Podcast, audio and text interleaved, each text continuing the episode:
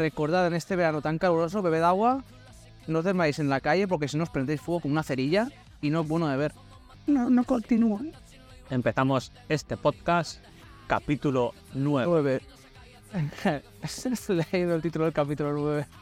Es terrible, ¿eh? Me da por poner nombres de mierda. Cuando piensas que lo único que sale a cuenta son los buffets libres. ¿Te pasa eso? ¿Ahí te ha pasado? Antes sí, A mí me suele pasar también. ahora prefiero comer menos y más calidad. Pero cuando vas a un restaurante, me ha pasado que, que vas a un restaurante y pagas demasiado por lo que te sirven y te sienta mal. Y no, te, te- te- A ver, te sienta mal en el sentido de decir, wow, me he gastado a lo mejor 25 euros aquí, tremenda basura. hay que buscar un punto medio entre lo que pagas y la calidad que consumes. Pago precio justo, soy feliz y ya está. Yo es que no soy mucho, no soy muy quisquilloso con la comida. Me da un poco igual. Si el mundo se fuera al garete, te importaría. ¿Es ser quisquilloso con la comida? No, es al revés, yo no soy muy quisquilloso. A ti sí que te pasaría. Adiós. Desgraciado, tú sí dirías, ¿dónde está. ¿dónde está mi filet miñón? Está el- y está el zombie ahí, el camarero. Bueno, Y te come la boca. esta semana toca anime. Sí. Traemos un anime de temporada. Recién recogido de la huerta, como quien dice. Y ese anime es... Tom 100. Bucket List of the Dead. ¡Bravo! Esto no, no- no ha requerido de montaje, ¿eh? Ha salido a la primera. Me han lanzado una rosa y todo. Me siento halagado. Bueno, pues comenzamos aquí nuestra pequeña historia en un mundo que se va al garete, donde la desesperación habría de hacer mella en ti. Pero sin embargo, no es el caso. Tu vida ya era un infierno antes. Y esto es solo un nuevo contexto en el cual por fin disfrutar de la libertad que te da esta nueva vida. Esta es una obra que muestra cómo el corazón atrasado de una persona bajo el yugo del empleo y su encorsetada vida ve en el fin del mundo una oportunidad de vivir por fin, de una vez por todas, una vida que valga la pena. Hoy lo estás viviendo, ¿eh? No estoy viendo a muerte. Hay que vivir. Pues bueno, tenemos la adaptación de, de un manga del mismo nombre, publicado en la revista Sunday G Kids de Shogakukan. Ya deberíais conocerla, esta revista. Sí. Y lleva desde 2018. Nos presenta a Akira Tendo, el protagonista, que es un recién graduado en la universidad, que aspira a entrar en el mundo del entretenimiento a través de una empresa de producción encargada de la edición de anuncios y material audiovisual. El trabajo es spoiler. Sin embargo, esa entrada tan a priori refrescante en el negocio se tuerce en su primer día. Estamos jodidos, Tete, ¿eh? El trabajo. Está jodido. Los compañeros y el ambiente laboral, a priori, parecen buenos. Conoce a la chica más guapa que ha visto en su vida, Otori Saori. Otori. Otori. Y parece que tendrá un buen porvenir. Pero no es solo todo lo que reluce, ¿no? Oro pareces. Plátano es. Bueno, el, bueno, es el reverso de la industria. La faceta que las empresas ya sabemos que no quieren mostrar y que al final puede atrapar a los empleados de formas bastante bestias.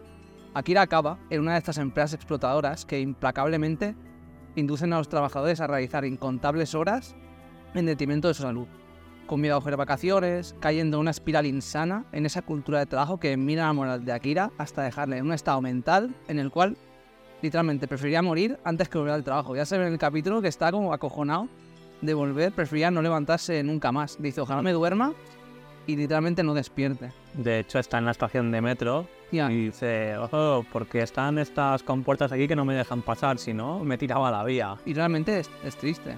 Eh, Y da que pensar de que ¿Qué pasa? es lo que la- realmente la sociedad japonesa piensa. Una cosa es que además la, la empresa que se representa en el capítulo, en la que trabaja él, no sé, claro, es una historia que, que escuché por internet sobre el director del, del anime.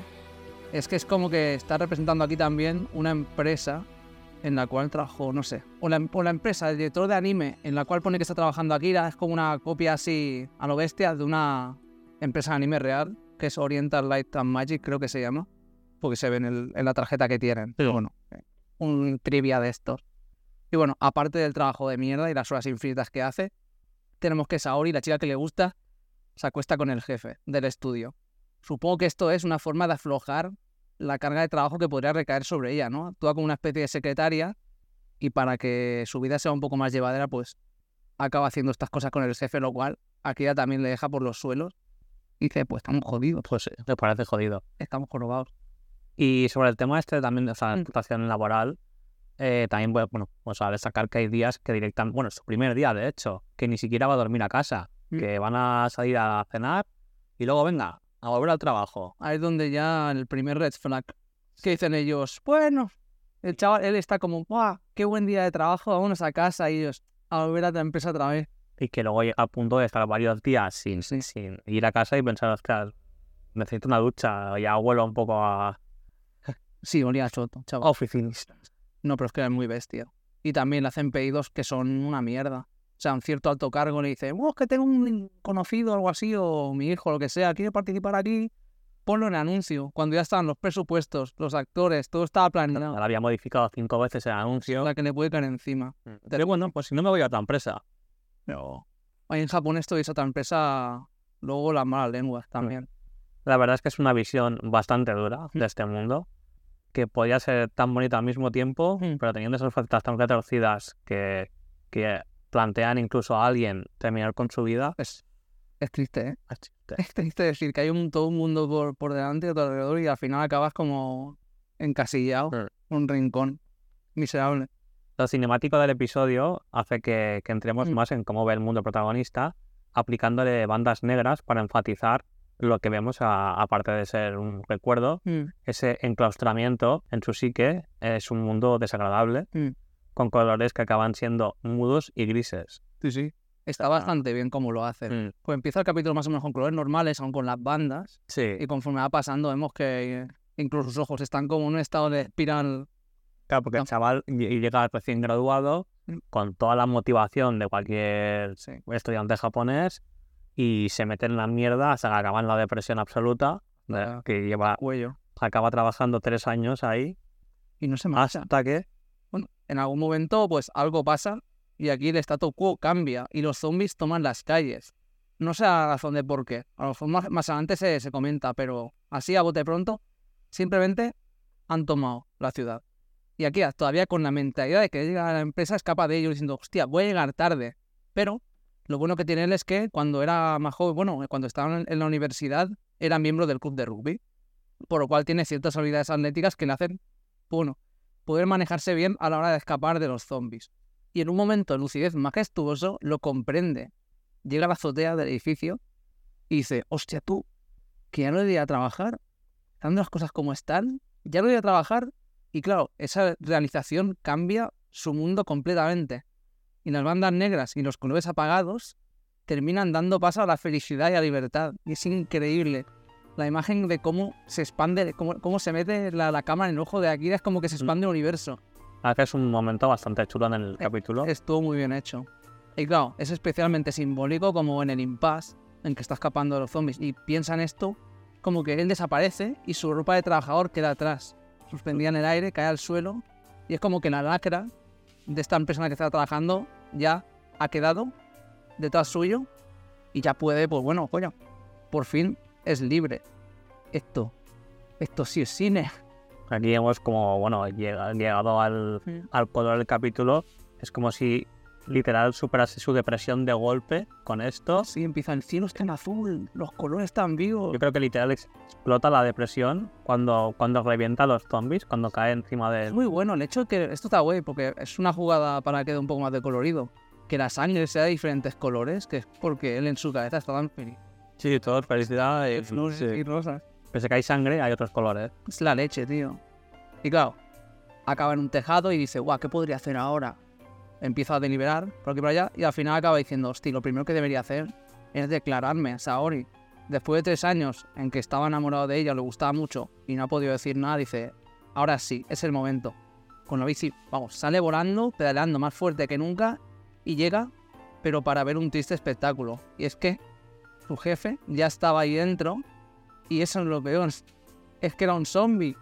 Aprovechando la situación, Akira dimite ante su jefe y le envía a volar por la ventana con un placaje como los que hacían en el rugby. Increíble placaje. ¿eh? Y salen las imágenes de sus compañeros tipo, Akira, puto amo, que lo has dejado. eh, que Que además en esa escena vemos cómo se le queda el peluquín del jefe ahí. le dio tan fuerte que le hizo desaparecer el pelo. Y tras eso, una despedida amarga tiene lugar. Una despedida a su gran amor, al cual se declara y deja atrás, puesto que ahí solo queda un cascarón hambriento que le devoraría sin dudar. ¡Uh, la, la! Bye bye, my lover. Para quien no lo entienda, pues también es un zombie. Sí, sí. Hostia, cuando pensaba en cómo se marchaba, recuerdo en la primera parte en que se escapan los zombies que se estampa de cara contra la puerta y sobre la cabeza. Es que no puede ser. Ay. Entra la noche, refrescándose con una cerveza, cavila sobre el tiempo que tenemos como individuos y se levanta con una motivación y una pregunta. ¿Cuáles son las 100 cosas que puedo hacer antes de convertirme en zombie? Ton, ton, ton. Esto cuando, como cuando hacen el meme de que dicen el nombre de la serie dentro de la serie. Sí. This is Oppenheimer. Y, explota el feed. Hostia. ¿Qué te Pues- pareció? ¿Qué te pareció el opening por eso? En el capítulo 2. Eh, bueno, está bien. A ver.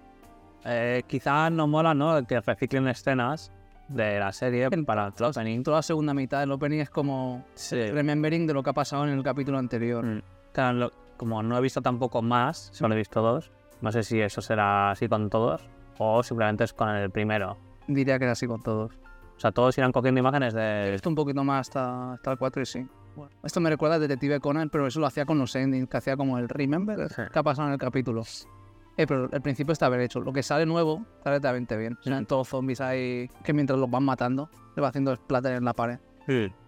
Bueno, esa primera noche acaba y se acerca un nuevo día y con un nuevo día nuevas pesadillas del trabajo con Akira ahí todavía soñando que está en la empresa con su jefe, el coñazo ahí cantando las 40 porque era un tío pero criminal, el desgraciado.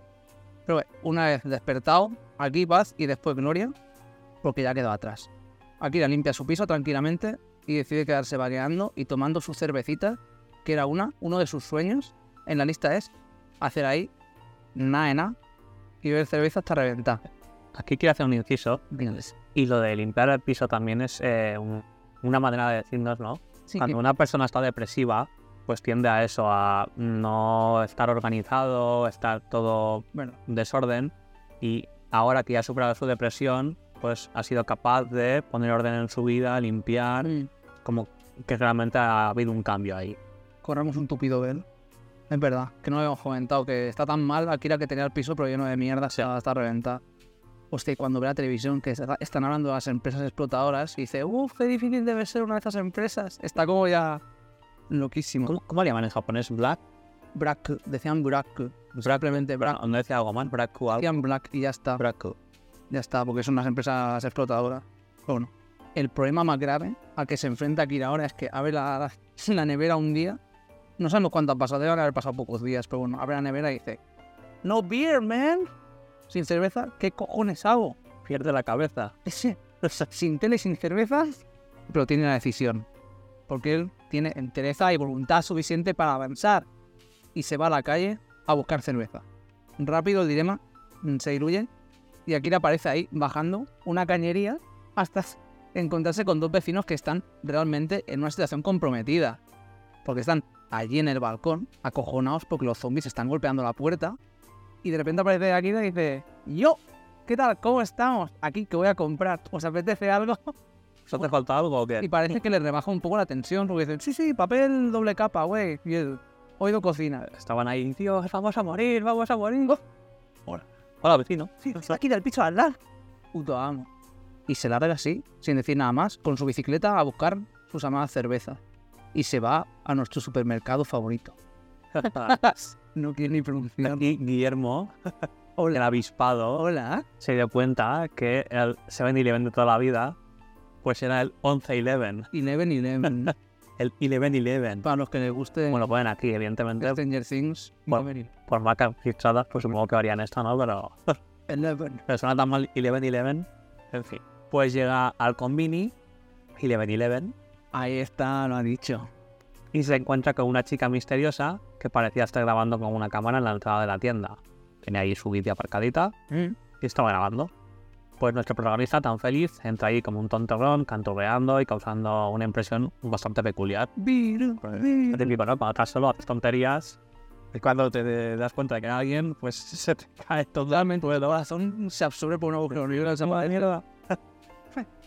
Y bueno, las presentaciones de, de rigor pues no se completan, ya que la chica está mucho más centrada en otros temas.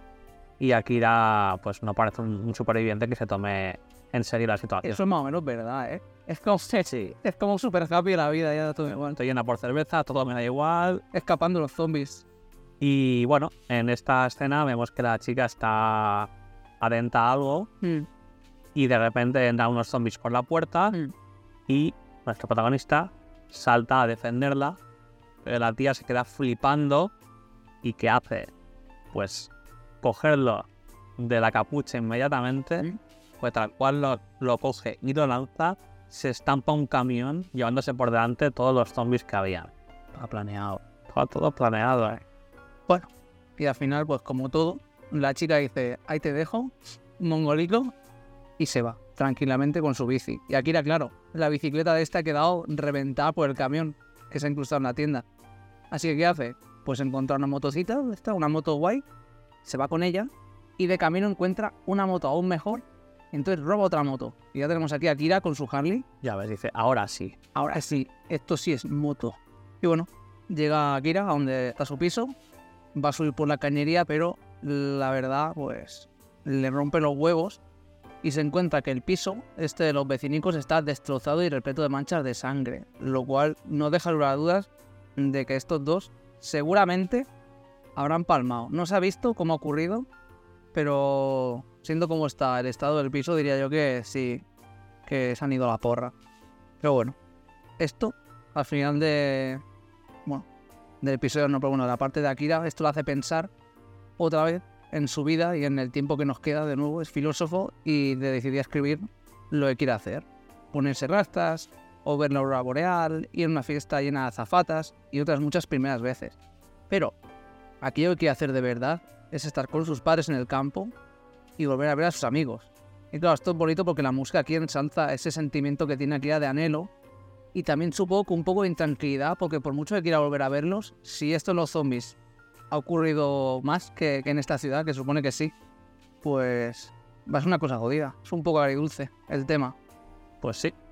Y entonces el capítulo nos lleva a observar el punto de vista de la otra chica, que vemos que está preparada desde hace tiempo por si esto pasaba con libros sobre zombies y películas compartidas por su apartamento, o tal vez es porque en el momento en el que empezó esta pandemia hizo acopio de todo el material relacionado con zombies que pudo. La verdad es que no queda muy claro en el capítulo si se ha preparado en cero coma o realmente ya era un poco friki de los zombies y Mm. como hay gente aquí que también es un poco friki y tiene libros o incluso mochilas preparadas por si se diera el caso. Tío, tío. Los búnkeres llenos de comida. Fucking hell. Como vemos es una muchacha que no cesa en su entrenamiento físico, incluso hace una lista de 100 cosas a hacer para no acabar como uno de esos. Eso. Una lista bastante diferente a la de nuestra protagonista. Eh, pero está bien que el paralelo de los dos haciendo su propia lista. Sí. Eh, es interesante porque vemos que parece que, que está en contacto con alguna especie de sede en Los Ángeles. ¿Formará ella parte de alguna organización? ¿O, o algún grupo de otakus? Es que esa es la cosa, que a lo mejor te hacen la, te hacen la vuelta y resulta que siempre entra un grupo de... Parte de los zombies. Los zombies son la polla. Típico foro de vamos a matar. Ya sé, de Los Ángeles. Código clave. Era ahí nos saca. Todo mentira, costado este. Pero bueno, vemos que la chica dice, es hora de recoger material. Y vemos, bueno, ya sabemos que está en el, en el 11-11 cuando entra Kira, disponiendo la bici y la cámara, para observar más o menos cómo está la cosa mientras que ella está ahí dentro, haciendo acopio de suministros. Y también podemos ver cómo se frena al ir a, a coger un Sakura Mochi. Sabemos que la chica es muy estricta, se ha marcado como unas directrices de seguir y entre ellas era como no tomar azúcar. Y es como que le cuesta y dice, uff, no. Como que es muy cuadriculada en este sentido. Akira entra, le da un poco igual, le ve como alguien que no tiene, vamos, no- ni visión de futuro y es un simplón. Ya con lo que ha visto de sus, de sus cancioncillas, habrá dicho, este chaval no da mucho. Aprovecha además, muy analítica, aprovecha la información que recibe para jugar la situación. Claro, deja que el camión lo ve, ella ve el camión con la cámara y dice, ¿por qué no? Espero a que estos zombies que han seguido al chico entren dentro del convini y entonces que el camión se los lleve por delante y el plan le sale bien. Incluso dice, vaya, parece que estos trucos en las películas cutres de zombies a veces funcionan en la vida real. Nice. Y se pira. Y se va, como ya vimos. Chao, pescado. Pero en el fondo. Viendo a alguien con esa clase de felicidad tan simple, se pregunta si debería haber cogido ese dulce, para al menos poder disfrutar de sus pequeños placeres, que estaría muy bien, la verdad. ¿Eh? como opening nos spoilea, como opening nos spoilea, sabemos que acaban en grupo. Me jodió. ¿Y el ending qué te parece? Estuvo guay. Me parece que estaba más. No como no despunta por ningún lado especial, pero está. Este normalito. No es como Jujutsu Kaisen, que me vuelve el carro, tío. Ideas generales. Diría que el primer capítulo tuvo una puesta de escena más espectacular o mejor llevada para las ideas que quería transmitir. O sea, la conjunción entre lo visual y lo narrativo estuvo bastante más cohesionado. Porque utilizaba además elementos del manga como la sangre de varios colores que aparecen en las portadas para censurar, pero también para añadir valor estético. ¿Seguro te pareció que estaba bien? Pues yo creo que en general el primero estaba mejor planteado. Bueno, pues porque el... Había más una idea, al final de, había más como un flujo, ¿no? Desde el estado en el que está el protagonista al principio hasta el final. ahí podían jugar más, hacer estos mm, apaños en el apartado artístico para sorprender más a nivel visual. Y creo que también ciertos planos, había, hubo más cantidad de planos en el episodio 1 que eran más cinemáticos que en el, en el segundo. Supongo que también el presupuesto era mayor para el primer episodio, para Se suele hacer el primero mejor, para que entre captar a la gente, claro. Pero en general es una buena serie. Y diciendo que he visto el capítulo 3 y 4, está guay, de verdad. O sea, no por nada el manga está vendiendo bien. Así que esto ha sido... ¡Son 100! Y aparece Mazinger Z. ¿Alguien me ha llamado? ¡Socorro! Pues nada, pasamos entonces ya a lo que serían las noticias random. El primer pecado, Chris. O la noticia random. El primer pecado. no lo lees. Nunca abuses de la salsa de soja, es verdad. No, o acabarás con las arterias taponadas de, fu- de función. Función. Pero bueno, ¿qué, qué nos presentan estos japoneses? ¿Qué les mola? ¿Qué tenemos? Vamos a hablar de festejos en Asia. Así hay más. Y obviamente más concretamente en Japón, ¿no? Pero festejos que hay allí. Japón, como ya sabéis, es una tierra de tradiciones. Mm. Con el sintoísmo y el budismo hay mucho misticismo que han acompañado a estas tierras desde hace cientos de años. Muchas celebraciones que se realizan para una buena fortuna, Mm. buena cosecha, buena salud, lo típico. Eh, ¿Qué se hace allí? Bailar, festejar a- para que los dioses estén relajados, Hmm. aunque en épocas pasadas también había sacrificios por doquier. Se repartían golpistas, señor. Pero entrando ya en materia, veamos qué nos aguarda esta tierra lejana en cuanto a festejos. Los hay normalitos, como en todos lados, pero luego hay algunos que son más curiosos. El del Festival de Penes Ese, eh, no cuidado. vamos a hablar, porque estamos en horario infantil, eh, así que buscadlo a discreción y si os interesa, pues ya iréis. No decepcionará. Oh, yeah.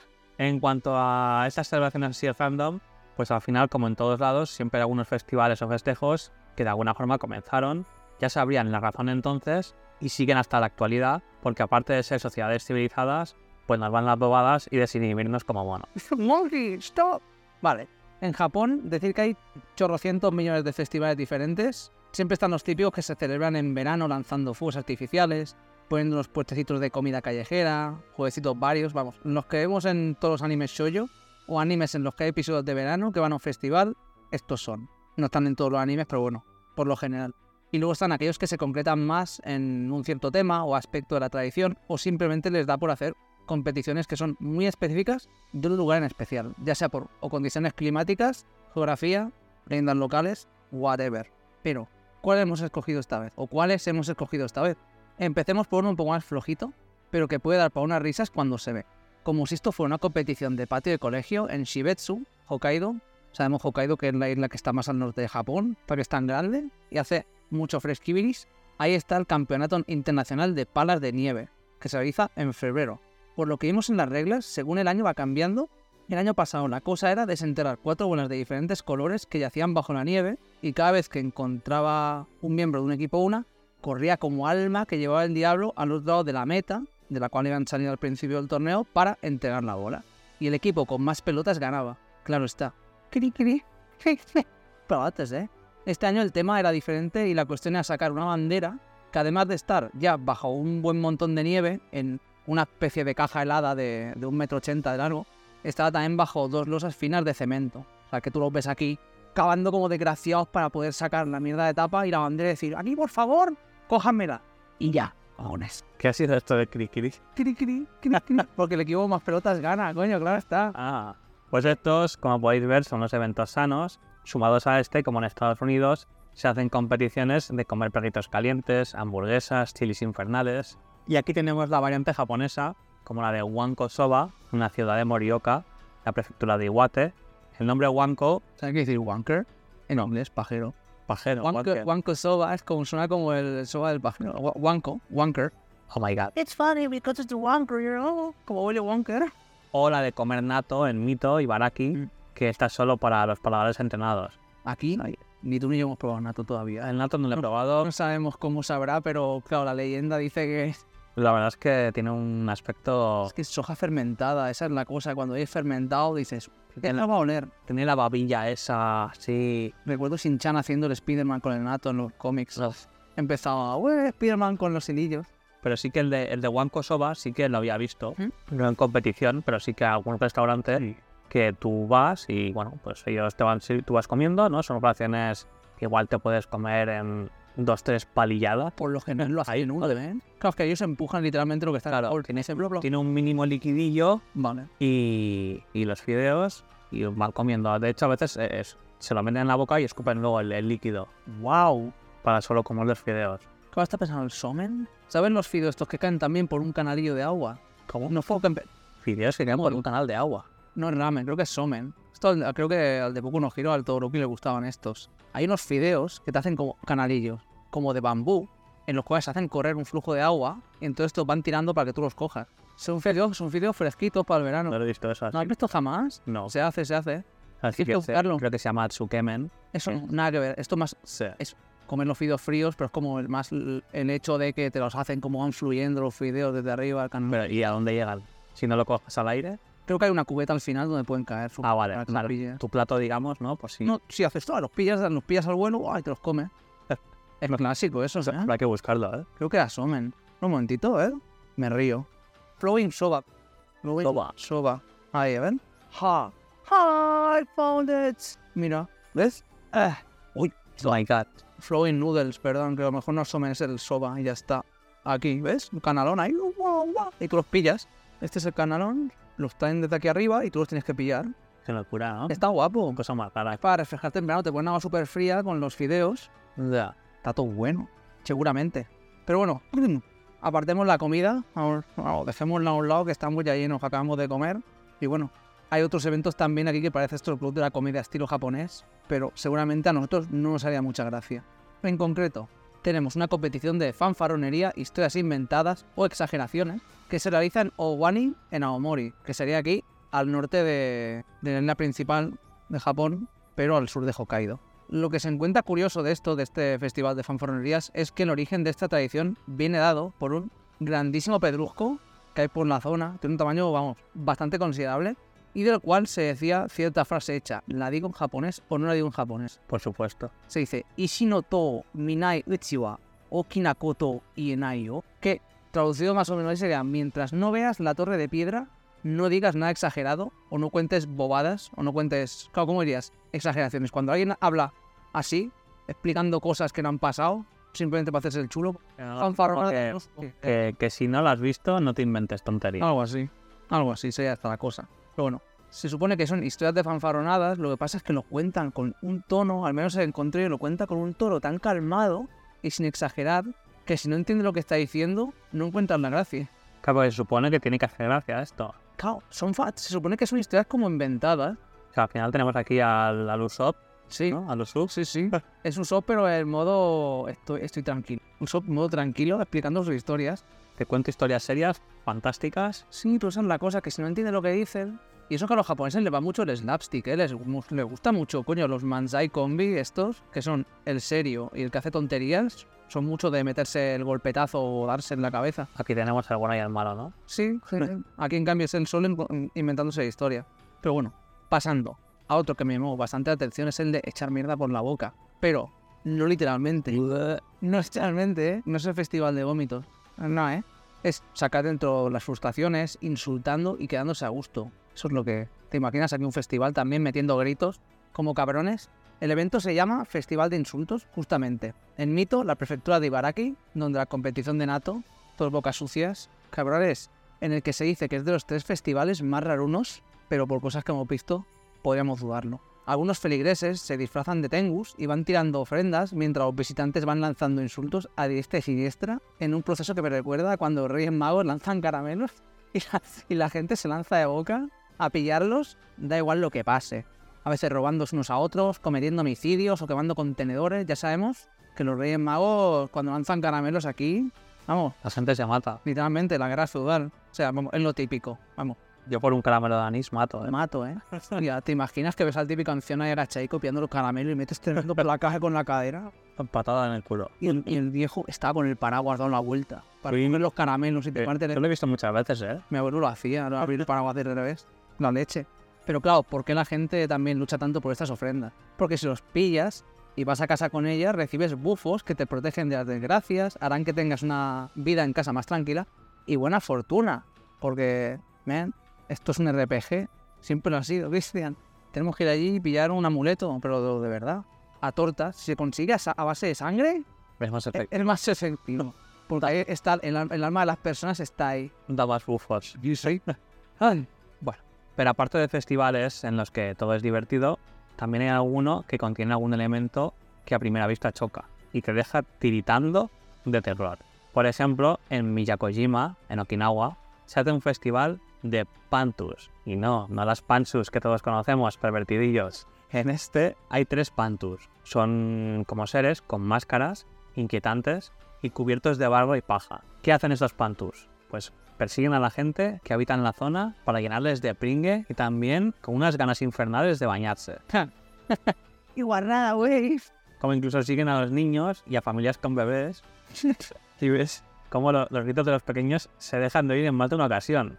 Luego no me extraña que, que crean tanto en misticismo cuando hay un, un hombre por ahí que parece que los va a estrangular persiguiéndoles a toda velocidad. Es que lo ha visto en el vídeo. O sea, ¿eh? es que en el vídeo se ve cómo va, va por los niños como secuestrarlos de las madres, o sea, de, de los brazos de las madres. y lo peor es que no va, no va normal, ¿no? Va agachado como el Gollum, Sí, sí, va ahí. cubierto de barro y con la máscara y, y los niños, por favor, no, please".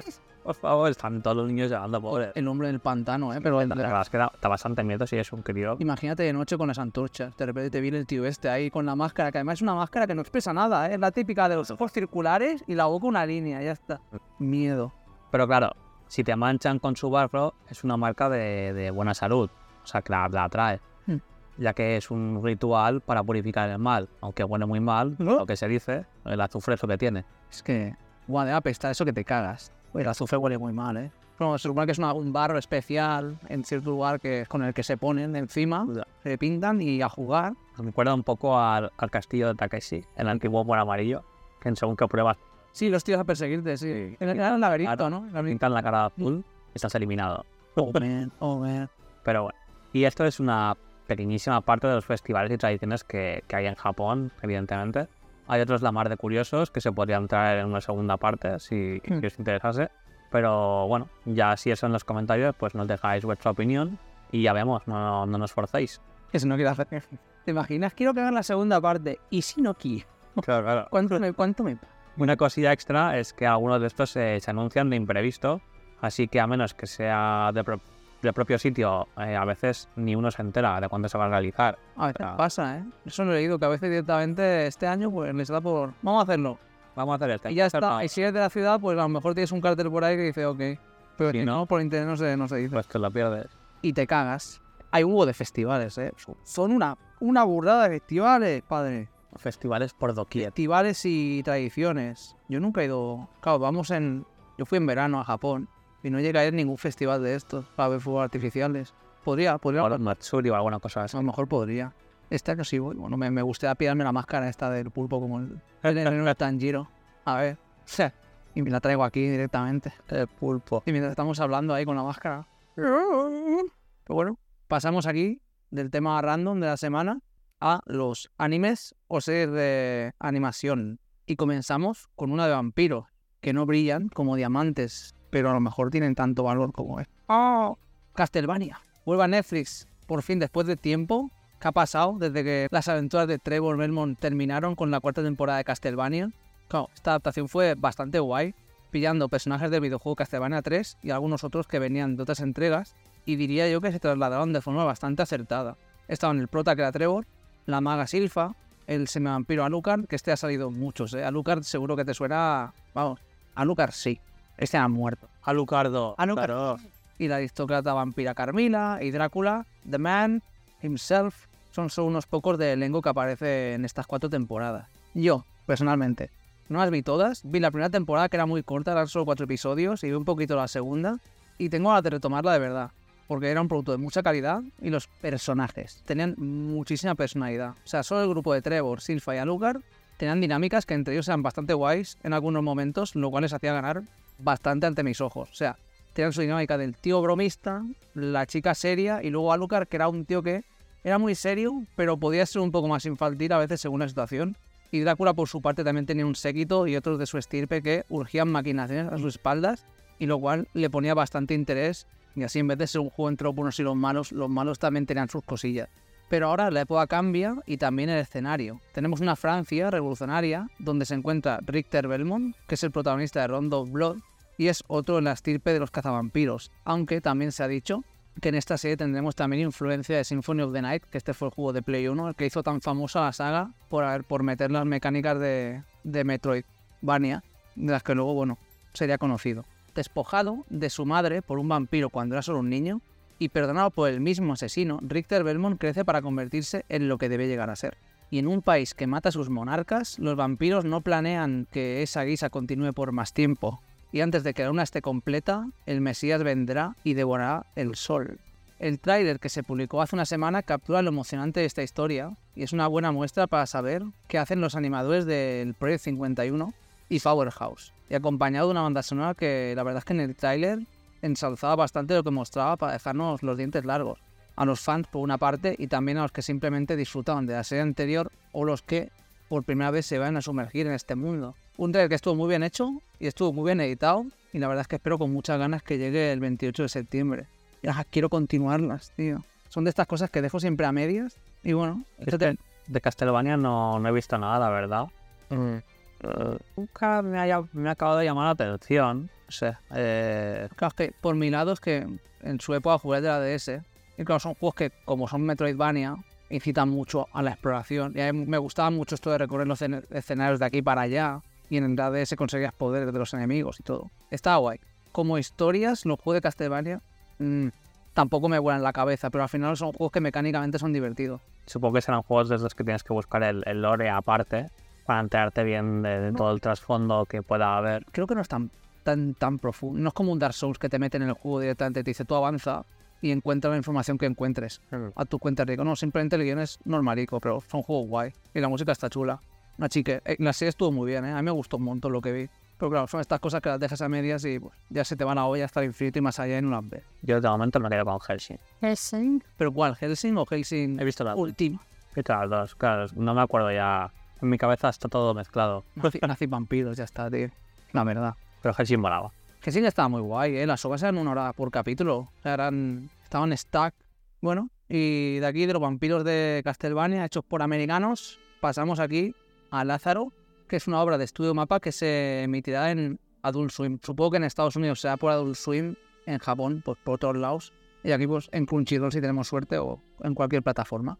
Pero bueno, mapa carrileando como siempre la industria, como se viene diciendo hace tiempo, han entrado en la producción de esta historia que se centra en el año 2052 en un mundo donde el doctor Skinner, tres años después de desarrollar una medicina milagrosa que todo lo cura y desaparecer, vuelve vaticinando, diciendo que la vida media de este medicamento es corta y todos aquellos que lo han tomado morirán pronto.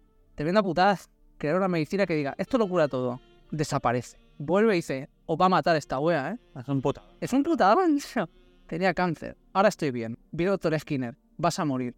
Pero si es lo mismo. ¡Menuda mierda, tío! ¡Joder, rompe la mesa! La cosa, para poder descubrir el paradero de Skinner y que esto les permita desarrollar una vacuna, se ha formado el Escuadrón Lázaro, que es el cual le da el nombre a la serie, compuesto por cinco agentes de varias partes del mundo, que es lo interesante de esta serie. Shinichiro Watanabe, director de Cowboy Bebop, Samurai Champloo y Space Dandy, que creo que es la que se conoce menos, creo que también hizo Terror in Dissonance, que es otra que tampoco se conoce tanto. Bueno, puto amo. Y tenemos también como añadido especial al director de las pelis de John Wick, que es el Chad Stahelski. ¿Tú lo conoces? Personalmente. Digo el nombre, digo el nombre. ¿Es Chad Stahelski? Let me see. Chad Stahelski. Sí. Coreografiarán las escenas de acción. Nuestro amigo Chad. Además, la música del trailer con su influencia de jazz ambienta increíblemente bien. El gigachat. El gigachat de Starsky. No, pero es verdad, la música en el trailer está muy guay, el ruido este jazz mola mucho porque siempre cuando ponen jazz es muy urbanita, muy underground, está, está muy guay. Y además el apartado artístico cuando lo vi en el trailer me recordó mucho Banana Fish. Por alguna razón en cómo los personajes estaban diseñados dije, se parece bastante. Y Banana Fish lo hizo Mapa hace años. Lo que mola también es que juntaron bien lo que se vio, tanto el 3D como el 2D, para hacer escenas dinámicas de combate y de persecución. Espero que con la versión definitiva del anime, si lo que se ha visto a lo mejor estaba en fase de producción, esté igual de bien porque se puede ver en un anime de acción. A lo mejor el guion, claro, de estos animes, como son obras nuevas, creo, no sabes qué esperarte. A lo mejor hay mucha acción y luego el guion se queda en poco, pero Música. music. Pero bueno, a saber. Diría que sale el año que viene. O sea, que a esperar. A esperar a Lázaro. Sálvanos, Superman. Pues llegamos a la última noticia de anime o no es anime. Oro parece. Monkey D. Luffy. Monkey D. Luffy es. Ah, Motherfucker. Motherfuckers. It's my turn. Oh man, what the fuck. Esto diría que es el tema más candente que hay. Cristian, ¿puedes corroborar? ¿Es el tema más candente? Al menos entre los nakamas, sí. Porque se viene, ¿eh? El 31 de agosto se viene muy gorda. ¿Dónde? En Netflix. Netflix. En Netflix. Eh, como no nos pagan, no podemos decir la marca. Es verdad. En la N roja de Numerman. O Tudum. Ya está. Dejemos de paridas. Coño, esto, cuidado. Sabemos que los live actions no son tema del cual se pueda fiar uno jamás en la vida. Sobre todo cuando ya nos venimos. He dicho el nombre, he dicho el nombre. Mierda, mierda. Mierda, es que no puede ser nombrado. La voy a borrar. ¿Te imaginas? Pones el cuando la N nos brindó series o películas de este tipo para Fullmetal Alchemist. No way. Bleach. No way. Mob Psycho. Y Death Note. Ah. Death Note no estaba tan mal. Claro, supongo que como película que se llama Death Note, ok. Pero como adaptación de Death Note, ni Light Yagami era Light Yagami, ni L era L, Ryu era Ryu porque es un modelo 3D y tiene que ser Ryu por cojones. Pero aquí ya tocamos temas de racialización y... ¿Cómo la viste Death Note de Netflix? Sí. Con Kira y... Que está, est- Yo considero que estaba bien. O sea, al final podríamos decir que las de que se hicieron en Japón son más malas porque los actores japoneses son un poco más toscos a la hora de actuar, Es duro, ¿eh? pero, pero sí que quizás era mejor adaptación pese a lo mal actuado. Pero es que al final Death Note no era lo mismo. O sea, no, la- y Death Note, la película estadounidense, el guion se parece, aunque sea ligera. Sé que el concepto está, se cae en libreta, Light la pilla, viene Ryu, vamos a jugar. Pero no. Tampoco me acuerdo de cómo acaba, pero bueno. No me venía a hablar de Death Note. Sí, Death Note. coño, tengo miedo. Vale, hay algunos casos eh, por eso de series live action que sí, que parece que gustaron, como la- los live action de Kenshin. ¿Sabes quién estaba en Kenshin? Sí, McCain Youth, el que hace de Zoro. Yo. casualidad, ¿eh? O no, porque la vaca ni pintado. Dirá, Claro, si el tío sabe esgrima, pues dicen tú pa' aquí, chaval, que además es muy japo. Y Zoro es como el más japo de por allí, ¿no? Porque parece Sí. más japonés.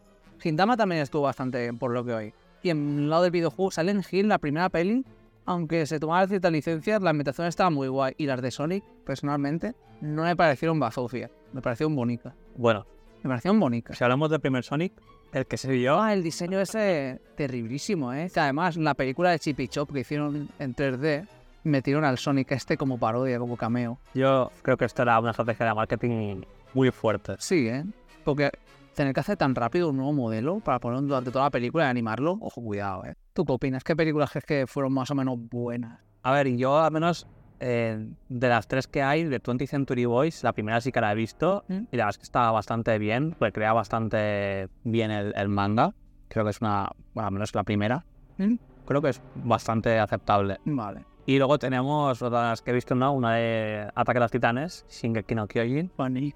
Eh, bueno, Sonic Titan. no es que sea muy allá, pero para echarte unas risas y ver a dos titanes hechos así, con personas aumentadas. Ya. Es durillo, ¿eh? Sobre todo la, la que se comía la madre de Eren. Sí. ¡Wow! La sonrisa de la muerte. Cada vez que dan un poquillo de. Pero como contabas, la- los live action en Japón intentan copiar lo que se ve en el manga con esas expresiones tan exageradas y al final queda raro. Sí. Esa es la cosa. Que vi la, de, la peli de Phoenix Wright que hicieron del abogado. Ah, guay. Pero a veces también hacían lo típico de hacer eh, estos súper exagerados que decías, es que no queda como en live action, pero ni para atrás, compañero. no, hay que saber pasar una cosa realista para que quede En- bien y creíble. En eso los coreanos suelen ser más comedidos y suelen actuar bastante más como sea en cine estadounidense con actuaciones un poco más realistas. One Piece. Pero bueno, sin embargo, ahora viene One Piece con su versión de carne y hueso. Puede haber un voto de confianza en la serie porque Oda ha sido productor ejecutivo. Ah, Entonces eso ya da un buen respaldo a que en teoría tenga un mínimo sello de calidad. Sí. Él mismo estuvo ahí para que se eligieran a los actores adecuados, teniendo en cuenta cuál sería su procedencia en el mundo real y viéndoles en entrevistas y en ciertas publicaciones, el feeling está ahí. ¿Has visto alguna entrevista de esto? ¿Algún preguntas y respuestas que han hecho? No he visto otras, eh, otras bueno, vídeos de- del cast. Vale, sí, estos que le dicen, "Ay, ¿cuál es vuestro anime favorito? Van comentando. Está guay. Yo creo que el, el cast, personalmente, con el que más eh, veo más similitudes es con Sanji. Sanji está. Y obviamente Luffy, ¿no? Creo que, que le han cogido. Sobre todo, se notan las, las vibras que tiene Sí, porque el de ser súper muy super hype. hype. Sí, sí, sí. Y, y es muy como Luffy al final. Eso. Eso también Mackenzie es como súper seco. Mm. Había comentarios que dicen, no, ese claro, como es de Japón. Tío, esto a lo mejor tiene que tener la boca cerrada a veces, no puede hacer ciertos comentarios, no sé. Pero bueno, suele, ser- suele estar calladico. Pero bueno, en cuanto a la lista de, de episodios, pues parece que sean 8. Mm. Entonces, bueno, pues parece un poco escaso debido a que tienen que cubrir todo el arco de East Blue. Claro, la cosa es, no sé si acabará justo cuando acaba lo de Arlong y adaptarán lo de Lockdown, donde está, donde ejecutaban algo Roger, o acabará directamente, bueno, ahí y ya está. Y ya lo de Lockdown será para la siguiente temporada, si es que la hacen, claro. Es que no sé. Es que con esta serie de Netflix es una putada, ¿eh? No se puede saber qué va a pasar. Claro, evidentemente, pues siendo que solo son 8 capítulos, pues habrá elementos que estarán modificados y recortados seguramente, con lo cual, pues habrá que ver, ¿no? Cómo lo habrán hecho para que nos echen de menos esos elementos. Pero bueno, centrándonos en lo mostrado y metiéndonos en el ajo, ¿qué es lo que nos dejarán los trailers? recopilando un poco lo que nos han dejado estos dos grandiosos trailers de One Piece live action, benditos sean, hemos podido más o menos comprender por dónde tirar la serie en su presentación, efectos visuales y la caracterización de muchos de sus integrantes. Se ha, seguido un camino en el que aplicarán poco más de realismo en los personajes que se muestran en pantalla. Por ejemplo, tenemos a Alvida, que en el manga era una tipa gigantesca y aquí parece simplemente una señora regordeta normal. Bai tiene una nariz roja y purulenta, o sea, en vez de tener la nariz de payaso esta suya, es como la nariz gordota, pero como que está infectada o algo así. Y Arlong, pues no está tan mazado, ni su nariz es como tan exagerada como una sierra. Es la naricilla de pescado que tiene él, como con los pinchicos, pero no es tan, no es tan bruta. Y hablando de narices largas, te has dado cuenta, ¿no? Que Usopp aquí ha perdido su, su narigón ahí legendario de Pinocho. Claro, evidentemente, pues habrá cosas que tendrán que modificar. Encontrar una persona con la nariz de Usopp realista, pues no la hay. Igual que si saliera el personaje del Cyberpol, aquel que tiene la nariz larga y cuadrada. Sí, sí, justo el patata frita. Entonces, claro, estos personajes Había momentos muy buenos que era que cuando Usopp se desmayaba o algo así, le arrastraban de la nariz, la nariz. Y era muy bueno porque le estiraban de la boca y parecía que iban a arrancar la cabeza. tendrán que hacer otros hacks. No, y también Sanji, que se ha quedado sin la espiral, que es otra, que quedaría muy raro, ¿eh? Porque vemos que Sanji tiene, con- no tiene las espirales en el mismo sitio, sino que una ceja tiene la espiral abajo y la otra arriba, queda como súper raro.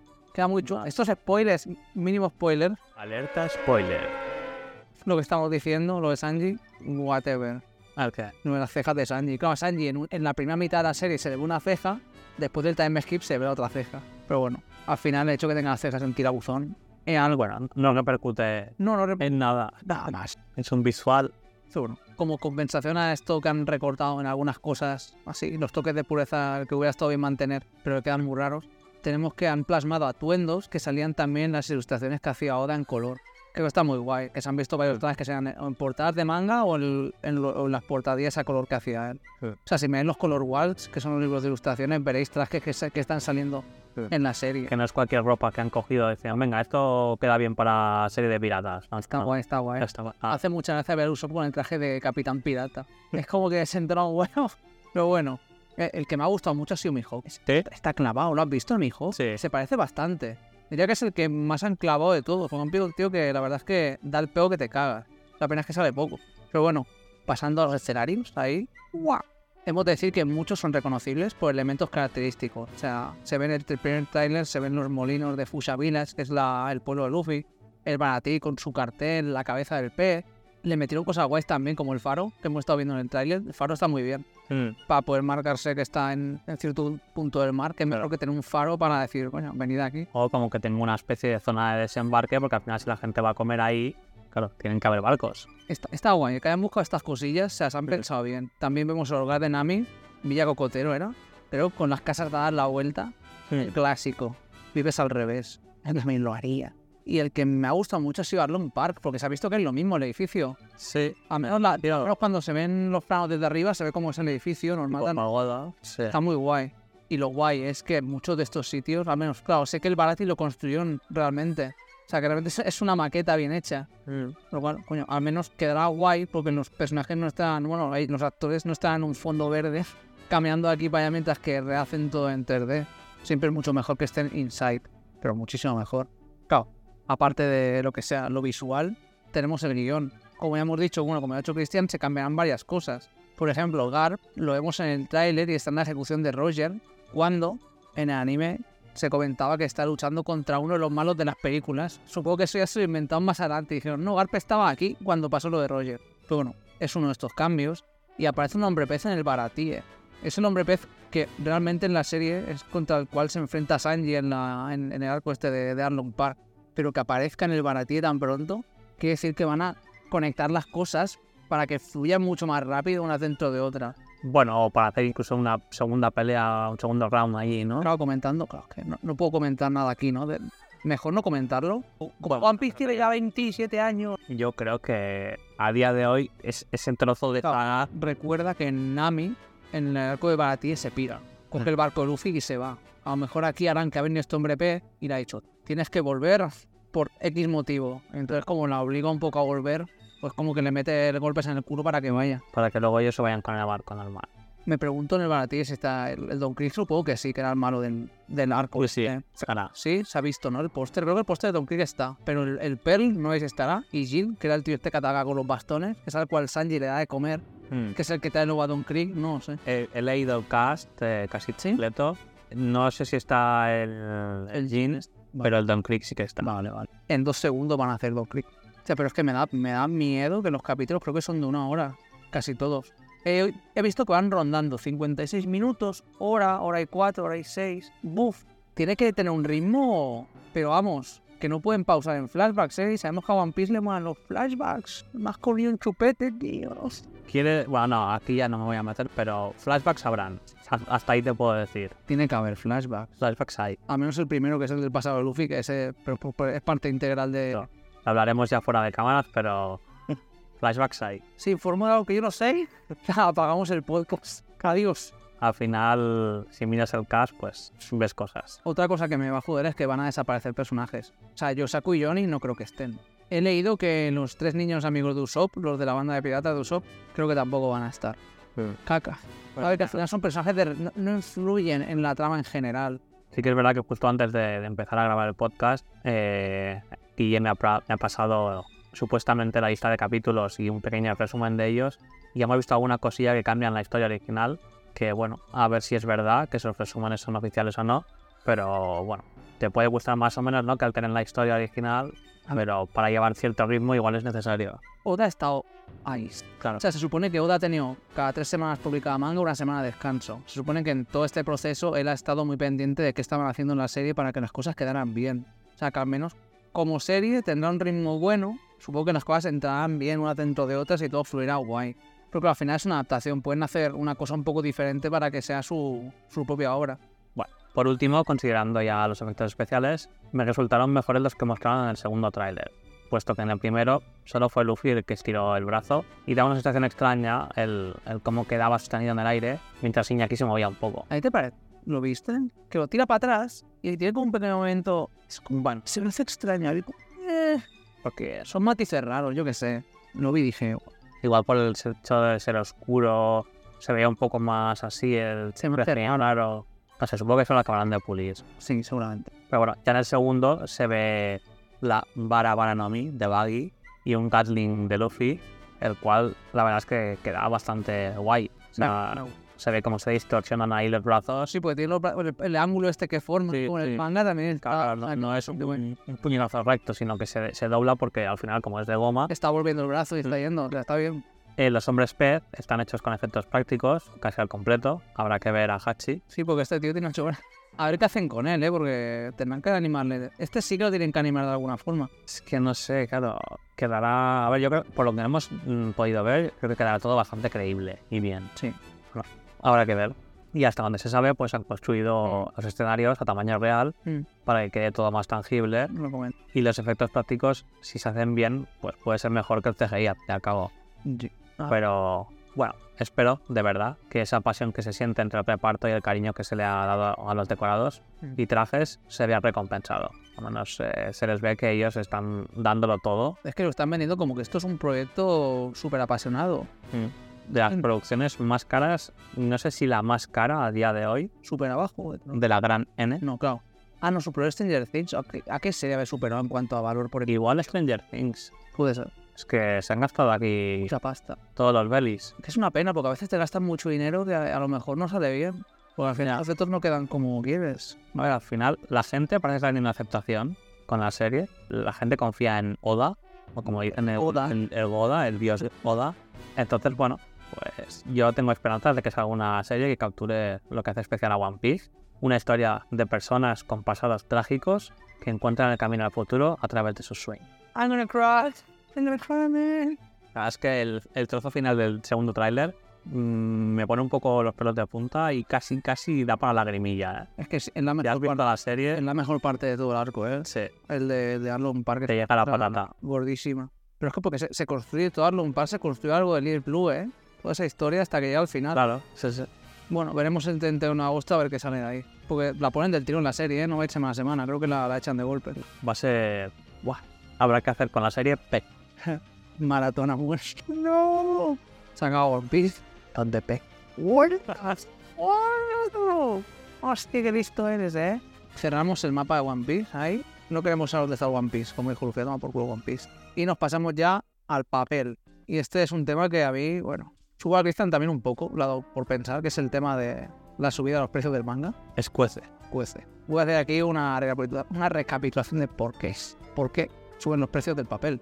Es que desde que comenzó el COVID y sumado esto un par de años más tarde, al inicio de la guerra, que todavía está dando coletazos entre Rusia y Ucrania, el precio de las cosas han incrementado bastante y es doloroso de cara al consumidor. Eso ya lo sabemos. Este incremento tiene muchos causantes, algunos comunes, otros que vienen influenciados por las materias primas que se usan en ciertos procesos. Y en este caso, el precio del papel, como no puede ser de otra manera, también ha recibido un empuje al alza. Tristemente. ¿Cuáles han sido los motivos? Pues sin entrar en mucho detalle, porque el tema incluso para el que va a informarse es amplio, hay unos pocos motivos a tener en cuenta. En los años duros del COVID, pero sobre todo desde que incrementó de nuevo el consumo, el cierre parcial o total de algunos muelles en países exportadores importantes como China, debido a las restricciones, fue un duro golpe, donde se causaban congestiones de barcos que no podían repartir, había retrasos, falta de contenedores y aumentos en los fletes debido a la demanda. Había escasez de, de- muchas cosas porque había congestión de la hostia y la demanda aumentó mucho por el aumento del consumo y esto un pifostio. Esto es algo que en los últimos años es verdad que se ha estabilizado bastante, aunque el tema siguiente sigue siendo una preocupación importante. Desde la guerra de Ucrania, los combustibles también sufrieron un pico importante, esto lo sabemos. Y siendo la base con la que sustenta la producción industrial, esto ha sido el detonante de un incremento generalizado. Añadamos que durante la pandemia las empresas acabaron comprando papel a productoras locales. Esto, obviamente, subió el precio al cual estaban acostumbrados a pagar, y este aumento en los combustibles sube más la cosa. Vuelvan a comprar por antiguos medios o no, ya con el precio de la energía subido, estamos jorobados. Y como hay menos empresas de papel a día de hoy por todos los problemas que hubo, las que quedan y reciben pedidos están viendo sus ganancias aumentando de forma exponencial. Esto es la risa. Aquí algunos hacen de oro y luego estamos los consumidores al final del camino que hemos de pagar el sobrecoste del papel. La leche. La verdad es que mirar cómo ha ido fluctuando la cosa estos años es un tema a mirar precisamente con más detenimiento, y esto ha sido un vistazo muy generalizado. Sin embargo, sí es cierto que hay motivos por los cuales suben los precios del papel y esto repercute en el precio del manga y de la literatura escrita. Aún así, en cuanto a la luz, el precio de la energía que consumimos ha bajado bastante, si lo comparamos con el año pasado. Habrá más factores en juego que se reflejen en lo que pagamos, aunque podría haber otras formas de rebajar estos precios finales. Como siempre. Hay forma. Claro, aquí nos hemos liado ya contando el origen del universo casi, pero el tema de los precios del manga es algo que durante mucho tiempo, personalmente a mí, me ha molestado. Vi una noticia ya, esto también, por eso saqué al final el tema, porque entre yo que tenía mi neura y esto, claro, en Japón, como cualquier otro país, el manga está muy barato, pero al final incluso ya están viendo cómo incrementan los precios. Por ejemplo, la noticia que viera que, ¿sabes la colección de Zenda esta, de la enciclopedia que hay de ilustraciones, giro historia, todo esto? Ha aumentado un 36%. Por ejemplo, uno de los tomos, que era de ilustraciones, ha subido de lo que sean 25 euros a 74 euros, ¿eh? Es un buen incremento. Pues sí. Claro, al final este problema afecta en todos lados. Pero a mí especialmente me molesta cuando a lo mejor se podían hacer ediciones que vale, que sean de peor calidad, pero a lo mejor de cara al consumismo que tanto les gusta a estos, sería beneficioso porque podrían vender más, supuestamente. Hay que hacer estudio de mercado para valorar si al final estas ediciones tendrían cabida o no. Pero claro, final es lo que comentábamos antes de grabar. Eh, ¿Qué es mejor? ¿Vender más caro y vender menos? ¿O vender más barato y supuestamente vender más? Claro, de normal, esto, esto es obvio, a todo el mundo le gustan los, las- los productos de calidad, a todo el mundo le gusta el premium. Los mangas aquí están publicados con mejor calidad que en muchos de los países de alrededor y Estados Unidos, diría. O sea, creo que, creo que España es de los países que mejor calidad tienen de publicación. O sea, páginas blancas, pero cuidado, en muchos países son páginas recicladas o, de, o mucho más finas también. Tenemos las sobrecubiertas, que en Estados Unidos, en Estados Unidos, el precio de los cómics a veces son 13 euros por cómic, no tienen ni sobrecubierta. Y la calidad del papel es peor. O sea, sé que en España la edición es muy buena, pero de cara a hacer colecciones largas, no os tiene la cara. Claro, al final no deja de ser una cosa que no es de primera necesidad, pero quieres poder consumir y al final lo pasas por el aro Mm. y sueltas la- el billetazo o no te queda otro que recurrir a otros métodos, pero al final así también te cargas la industria. Claro, yo pillo Kindle y me encuentro mangas en inglés en la tienda de Kindle que están a lo mejor a 4 o 5 euros. ¿Qué me compensa más? Claro, está, o el poder leerlos a precios baratos en digital o tenerlos físicos. También se valora eso. Sí, a ver, en modo digital entiendo ¿no? que, que está bien, también al final estás pagando menos porque hay un, un sobrecoste menor y evidentemente mejor eso que al menos apoyas mínimamente que no leerlo en otras páginas, que no apoyas a nadie y te estás viéndolo mm, de manera no legal. Aquí no se lucra nadie y está leyendo este desgraciado. Hay que ser... Bueno, igual se lucra hasta la página desde la que la lees, con sí, porque sí, sí, sí. No, pero es como una hoja de doble filo, es mola la calidad. Pero me gustaría que en algunos casos fuera más barato. En serio. Hay una cosa, esto es molesto. ¿Por qué el planeta de Agostini, Boku no Hero, tiene la edición en castellano con sobrecubierta, a 7,95 creo que lo subieron, y la edición en catalán está sin sobrecubierta al mismo precio? Yo pensaba que la rebajarían un poco por el hecho de no tener sobrecubierta. Pero como tú dices, si en América se vende más caro y Sí. sobrecubierta, habrán dicho, porque aquí vamos a bajar el precio.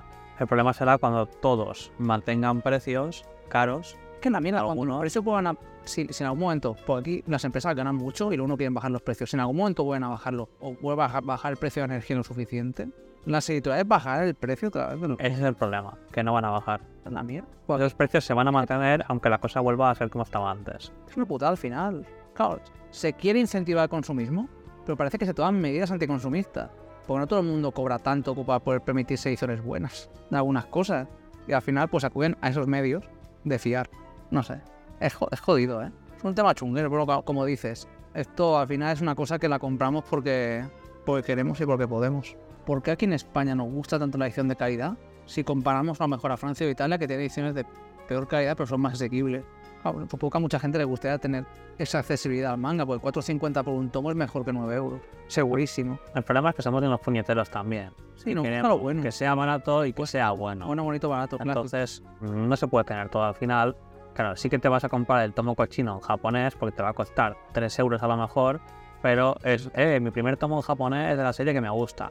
Igual no lo vas ni a leer ni solo ojear una vez, pero tiene ese valor especial de ser en japonés. Cuando tú lo quieres para tu colección personal, para leerlo, tenerlo ahí, quieres una edición que sea de la hostia, que tenga la sobrecubierta que te Ya, cagas, que te que no tiempo. ni una doblez, que esté todo impoluto y baratísimo. Y lo he comentado antes. Esto de hacer, cuando la gente compre más cantidad de manga o volumen de manga a la vez, le hagan una rebaja, si una serie en determinado. Mm. Eso te da muy bien. Que te hagan como una especie de rebaja por cantidad de mangas que has comprado en cierto momento. Si tú vas a la tienda y compras 20 volúmenes, coño, que al menos hay una rebaja un poco más importante. Mm. Sí que es verdad que estaría guay que hicieran, pues por ejemplo, no comentamos series largas, pues algún tipo de suscripción a la serie de la que tuvieras que pagar sí o sí, ¿no? El monto final, aunque te quieras dar de baja antes, pero que te incentiven en plan de, pues a partir de este tomo vas a pagar menos. Normal durante un tiempo creo que tuvo como servicio de suscripción por la página web, ¿te acuerdas? De esto que hubo. Pero creo que era para, para recibirlos en casa si Sí, sí, sí. pero pagabas. Pero bueno, pero un es un servicio de suscripción. Bueno, te ahorras el tener que ir a la tienda, pero también pierdes un poco la gracia del ambiente, ¿no? De- Y de escoger. Sí, Y de intentar meter la mano por detrás de la, de la fila de mangas. Yo. pero sí, sí que es verdad que igual se podría incentivar eso con series más largas, o sea, algún tipo de descuento, ¿no? Porque al final si One Piece, ¿no? Yo, por ejemplo, me, de vaya. me he comprado el primer tomo de la nueva edición, eh, pues no sé si voy a seguir o no, porque al final no es tampoco excesivamente caro, pero tampoco es barato y a lo mejor no se puede llegar a todo. Pero si me dicen, oye, a partir del tomo 10 te vamos a rebajar 2 euros en cada tomo. Antes había precios que me parecían exactos para lo que me estaban vendiendo. Full Metal, 12 euros por la edición Kanzenban. Bueno, porque al final las ediciones gordas, la idea era que te sean más económicas pillar los tomos por separado. Claro. Pero ahora te están saliendo como pagar los dos tomos sueltos. Berserk, 15 euros, te sale más barato, porque antes eran 8 y 8 y 16, será uno más barato. Ahora son 17 euros. Ya no hay ahorro de ningún tipo, te estás, Claro. estás pagando dos tomos directamente. Estás pagando por una edición mejor, pero no hay algo con respecto a la anterior edición. La que me da mucha rabia es Slam Dunk. Me da rabia. De verdad. La edición Kanzenban tenía páginas a color. Te salía 13 a 12, 13 euros. Páginas a color. La nueva edición, por tener la portadilla de pelota de básquet, sin páginas a color y siendo más pequeña, sale por 15 euros. Me vuela el tarro. Me vuela, me, me vuela la cabeza. La verdad es que la edición anterior me gustaba el, el tacto que tenía también, los papeles así. Literalmente la edición de Yu Hakusho de Ibrea, Mm. pero la de Slam Dunk era lo mismo. Y la reventaron y la gente que estaba haciendo la edición Kanzenban, a todo por culo. Al agua. Si alguien quiere Yu Hakusho firmado sin firmar, Guillermo lo vende. Cinco tomos. Cinco tomos, bonito, barato. No, ahí a 30 euros. De verdad, por favor, venid. Comprádmelo, Compramos, por favor. Ay. Cric, cric, cric, cric, cric, cric, cric, cric.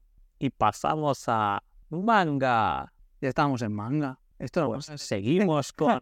Aparece el astronauta con la pistola. Esto siempre ha sido manga, huevón. Es verdad, estamos hablando del precio de la subida del manga. Tremendo tema, ¿eh? Yo, uff, me da rabia, ¿eh? Y ahora Guillermo No. nos va a traer dos recomendaciones. No, por Dios, yo solo, por si hablo más que nadie. Dos mangas que has visto. Yo miro mucho. Podría traer mucho manga y hacer sinopsis de los primeros capítulos que leo. Porque lo bueno es que en las páginas japonesas los primeros capítulos son gratis. Así que leo. Y tenemos aquí a Satoru Noda, creador de Golden Kamuy, que nos trae su nueva obra Dogs Red, que apunta a maneras de ser otra obra divertida y de acción así, pero esta vez de deportes. Golden Kamuy fue muy guay, se acabó el año pasado ya en abril, llevan cuatro temporadas de anime y aún queda una más, diría, para acabar de cerrar la historia. Se tomó un descansito el autor y ya está dispuesto a retomar una idea que quedó sin terminar hace ya creo que 12 años, de una obra que se llama Pina Marada, un nombre muy raro. Pero en esta obra tenemos un patinador artístico que vuela a Hokkaido con su hermana tras la muerte de su madre y decide meterse en el mundo del hockey sobre hielo como forma de recuperarse de tan desgarrador evento. En ese momento la cosa no salió muy bien. Su idea parece que no caló o a lo mejor no la ejecutó de la forma lo suficientemente buena como para que a los que leen manga les molara y en seis tomos se la quitaron de en medio. Pasó a Golden Kamuy y ahora dicho, ¿por qué no retomo esta idea que quedó un poco incompleta? Así la, remozo un poco, le paso, le pongo la capa de pintura nueva y entonces, pues bueno, aquí la ha plantado enfrente de nosotros con el nombre de Dogs Red. El nombre del prota es el mismo, la madre del prota también muere, pero aquí, en vez de no ir a cierta competición que lo hubiera llevado a los Juegos Olímpicos, él va a la competición después de que muera la madre, consigue una puntuación bastante alta y de repente se le va la olla. Empieza a romper todo lo que tiene alrededor y claro, los sponsors que podría tener de cara a poder tener un futuro en este mundillo del patinaje artístico se van a la porra. Deja la competición y acaba viajando a Hokkaido igual que en la original a vivir con su abuelo. El prota es un chaval bastante peculiar, que es como buena gente, tuvo este ataque de ira que no sabemos por qué y también es un asustadizo con los animales. Y su pasión por el patinaje es muy bestia porque es una cosa que heredó de su madre y la tiene, vamos, como si fuera esto el dogma.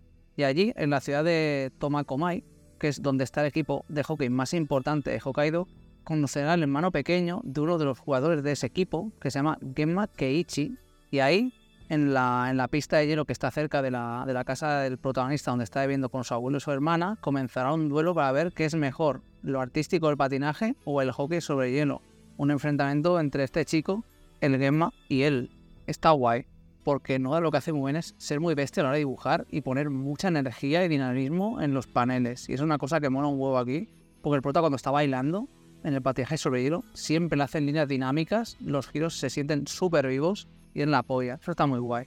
También el hecho de que dibujan a los personajes secundarios a veces con caretos así random, que dices, lo ha hecho con poca ganas, el cabrón, es bastante gracioso. También una cosa guay es que mantiene Hokkaido como el escenario predilecto, porque ya en la primera obra de hockey era Hokkaido, luego en Golden Kamuy también era Hokkaido hace 100 años, y ahora pues ha vuelto, pues parece que ser que es el- la, la zona preferida de Japón, la que más le mola. También alguna palabra Ainu ha metido por ahí, que una de las protagonistas en Golden Kamuy era una chica Ainu jovencita, así que está chulo. Además, lo que me he dado cuenta es que eso seguramente le pasa, le pasaba también al, al Hiro Mashima de Fairy Tail, que muchas veces dibujan a los personajes y se parecen mucho entre sus obras. Y aquí la hermana del prota se parece mucho a la chica mm, protagonista de Golden Kamuy también. Pero bueno, o sea, dicen que el prota tiene 15 años y esto parece un yoyos porque lo ves al chaval y dices, aquí no parece que tenga 15 años nadie. Son demasiado bigs.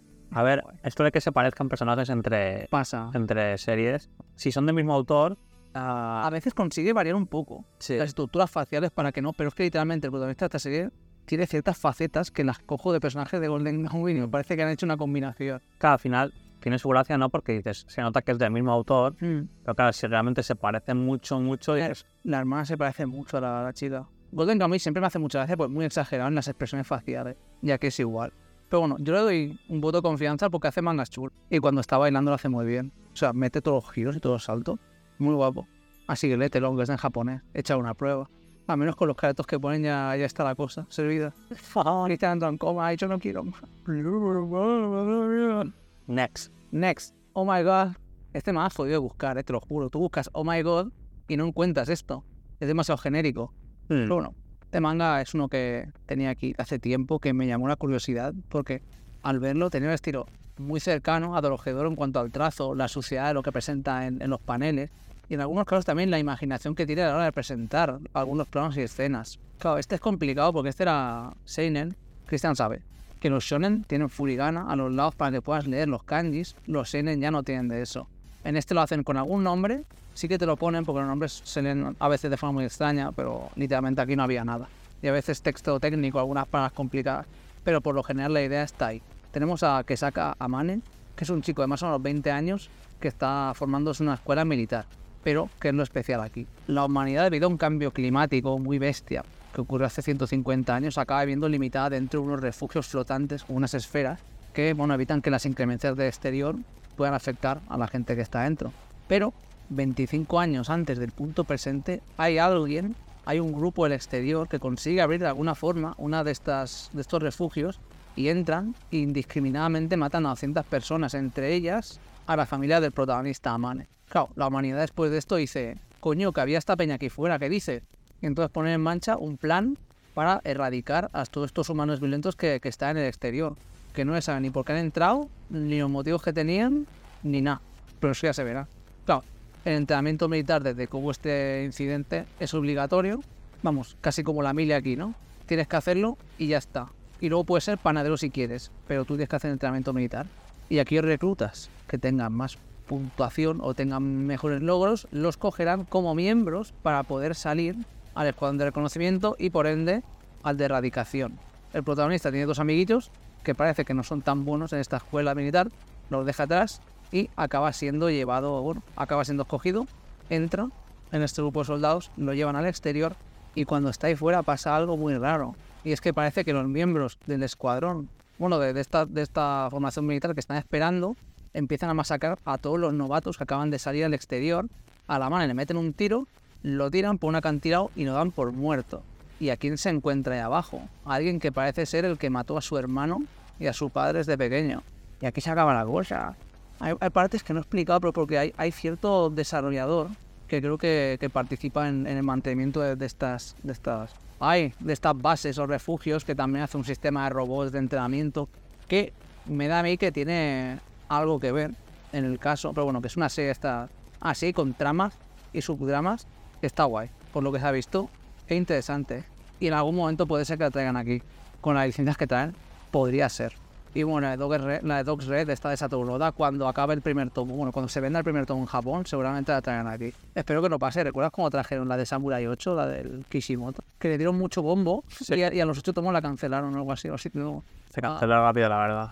Que creo que Kishimoto no se encargaba del guion de Boruto, pero en cierto punto dijo, no, no, ya vuelvo yo, me, me- me encargo del guion. Y entonces volvió a ser el mismo que escribió el guion de la serie. Bueno, hace poco creo que el anime estuvo a punto de, de ser cancelado. Sé que el anime lo han parado, o, o el manga lo han parado para hacer parte 2 de Boruto después de cierto tiempo. Ah, no, pero el anime me suena que estuvo ahí, ahí a punto de, de no salir más ya. Es que al final si había alguna historia que valiese la pena contar en Boruto. Que yo no he seguido, no sé. No, no, yo leí el primer tomo ahí ya. Bueno, Oh My God estaba bien. Iba a traer otra serie que es la de los gatos, pero esa ya está publicada en España. O sea que algún día se podría tocar para explicarlo. Quién sabe, tocar al gato. Toquen al gato. Y ahora, los videojuegos. China Joy China Joy, not racist. 2023. Not racist, please. China Joy. Sabes que tu público objetivo se acaba de ir a la mierda. Mierda, los chinos. Maldita sea mierda. China Joy China Joy. 2023. Este año del 28 al 31 de julio se celebró en el New International Expo Center de Shanghái el China Joy de 2023, donde se reunieron las empresas más importantes del sector por el lado chino y también otras empresas que han venido ahí del exterior por avión para enseñar sus cositas. Pues no es una feria de la cual haya oído hablar mucho de ella, la verdad. Sí que el E3, la Gamescom, PAX o el Tokyo Game Show suelen llevarse más la atención mediática y la gente la reconoce más. Sin embargo, el China Joy, aunque no lo creáis, pues lleva ya 20 años teniendo lugar. Nada desdeñable. No había ido nunca. ¡Wow! Debe ser uno de estos. ¡Ay! ¡Hey! Estas celebraciones que se, hacen- que se hacían mucho en China, porque claro, recordemos que China siempre fue bastante reticente a traer consolas Mm. extranjeras. Muy cerrado. Así que a lo mejor se celebraba ahí con sus empresas propias aquí como que Igual que su producción de videojuegos, que tampoco... ya veremos. Es que coño, el mercado chino es una burrada. Y claro, poco antes de que se realizara el- la expo, estaba la Asociación de Publicación Digital y Audiovisual de China, que calculó que el número de jugadores asciende actualmente a 668 millones. España es España 10 veces, más de 10 veces. Es una burrada. Wow. Es una burrada. Los chinos Que son mil millones de personas. Que esto es más de la mitad de la población jugando a videojuegos, ¿no? ¡Oh, my God! Y es un pico histórico, o sea que esto va al alza. Tenemos que el consumo de juegos hechos en el país es bastante gordo, llegando a los... Bueno, llegando, claro, el consumo no de juegos comprados, sino el gasto en juegos nacionales llega a los 121,7 billones de yuanes, cosa que se diferencia bastante cuando hablamos del resto del mundo en que disminuye la cosa hasta casi unos irrisorios 8,2 millones, billones, perdón, 8,2 billones de USD. De divisa genérica, ahora dólares. Gastan una pasta, ¿eh? En, en juegos propios. Imagínate aquí en España haciendo juegos patrios de toreo. Y la wea. que no.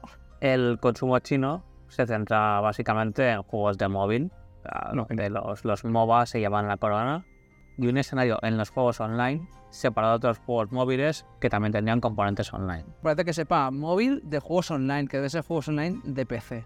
que sube desde el año pasado, debiendo posiblemente a lanzamientos simultáneos, PC móvil, juegos como Genshin, Honkai y tal. O sea que ahí les va, vamos, PC y, y phone. Ya está. Las consolas, por lo que vi, estaba bastante, el mercado estaba bastante reducido. O sea que hay casi todo PC o móviles. Es una burrada. Siendo que juegan tanto, tiene sentido que sobre todo sea mucho de móvil y que tenga crossplay con PC para poder jugar en cualquier momento, a cualquier hora y seguir la partida en PC. Yo siendo un poco más jugador clásico de consola, que no toco mucho los juegos de móvil, esto es una burrada. Pero es que se gana mucho. Es que el formato gacha de los juegos o de microtransacciones es que ganan un pastizal. y te enganchan. Porque ta- también entras en la espiral de que ya que gastas, tienes como la sensación de que tienes que jugar más porque has invertido dinero y si no es como que no estás aprovechando el tiempo. ¿Sabes? Konami, Konami, que es la de Castlevania, dejó de, de- de desarrollar juegos para consolas casi del todo porque el mercado móvil y los pachinko le dan muchísima pasta. Y he estado viendo ahora, no sé qué razón le habrá dado por volver con el Metal Gear Solid Remake, Silent Hill 2, para Pascual, pero que dan muchísimo dinero, dan muchísima pasta. Pero esto es el aspecto de su mercado. ¿Qué juegos impactaron durante la feria? ¿Qué puede hacer que nos interesemos aún más por los games desarrollados en estas tierras? Hay dos juegos de primera línea que solo por la puesta de escena son los que más impactaban de todos. El primero ya es conocido porque se presentó creo que fue en el, en el Summer Game Fest, que era el Phantom Blade Zero. ¿Viste el trailer de Phantom Blade 0? Pepino. Míralo ahora. Coño. Es un juego que entra por los ojos, como siempre, de la última vez que lo vimos, y su combate se ve increíble, con enfrentamientos y choques de espada muy bien, muy, bien- muy, bien- muy muy vistosos e increíbles. Claro, el, el director que se llama, por alguna razón tiene un nombre épico, que es Soul Frame Liang. Menudo apodo épico. Soul Liang. Habla de esta historia en busca de la verdad, donde Soul, que pensaba que era una chica en los trailers, la verdad, la del pelo blanco, es culpado de la muerte del jefe de la Orden. ¿Te suena de algo la Orden? Que es un No. grupo de asesinos. La Orden es un grupo de asesinos. ¿Te suena de algo? Sakamoto. Sakamoto, ¿eh? Claro, y al chaval le, le revientan y lo dejan en un estado cercano a la muerte, pero gracias a Dios aparece una brujita mágica llamada Doremi. Aparece una curandera ahí que le salva, pero esta salvación es temporal, con solo 66 días de vida para cumplir sus asuntos antes de que diga su cuerpo, lo siento mi rey, pero yo no te puedo llevar más. Y se vaya a la mierda.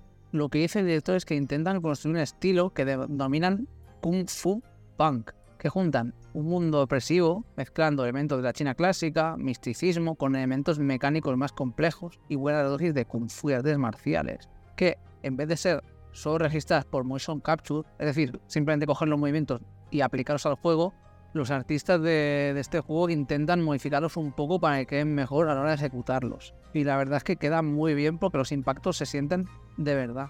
Diría que de los juegos de así de peleas con espadas más cinemáticos que he visto en mi vida. Está muy bien hecho. Claro, diseños de enemigos son muy guapos.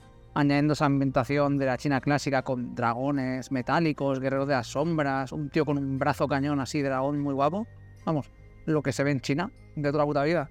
Y acompañado a este juego tenemos los Soul Asai, que se anunció ya por 2016, que ha caído ya, y se desarrolló por una única persona en principio, que poco después de anunciarlo acabó recibiendo ayuda de Sony y una compañía llamada Ulticero Game. Este juego se inspiró mucho en Final Fantasy XV y también en Devil May Cry, algo que se ve muchísimo en el combate, pero también, a diferencia del Devil May Cry, que era un poco más así realista, tirabas por el camino de la fantasía, siguiendo a Kaz, el prota, que se ha unido a un ente simbiótico llamado Arena, y se han de enfrentar a las autoridades que controlan este mundo donde ha acabado que se encuentra en conflicto. Está guay, son combates con muchos efectos en pantalla, muy dinámicos y resultones que parece que aún no está pulido del todo, pero que seguramente harán que se pase un buen rato frente a la pantalla. O sea, al final es un hack and slash que además ha cogido el de My Cry y lo de... Coño, el resultado que consigues durante los combos que te pone el A, B o C, todo esto, es lo mismo. Además tienes como un dragón de cristal que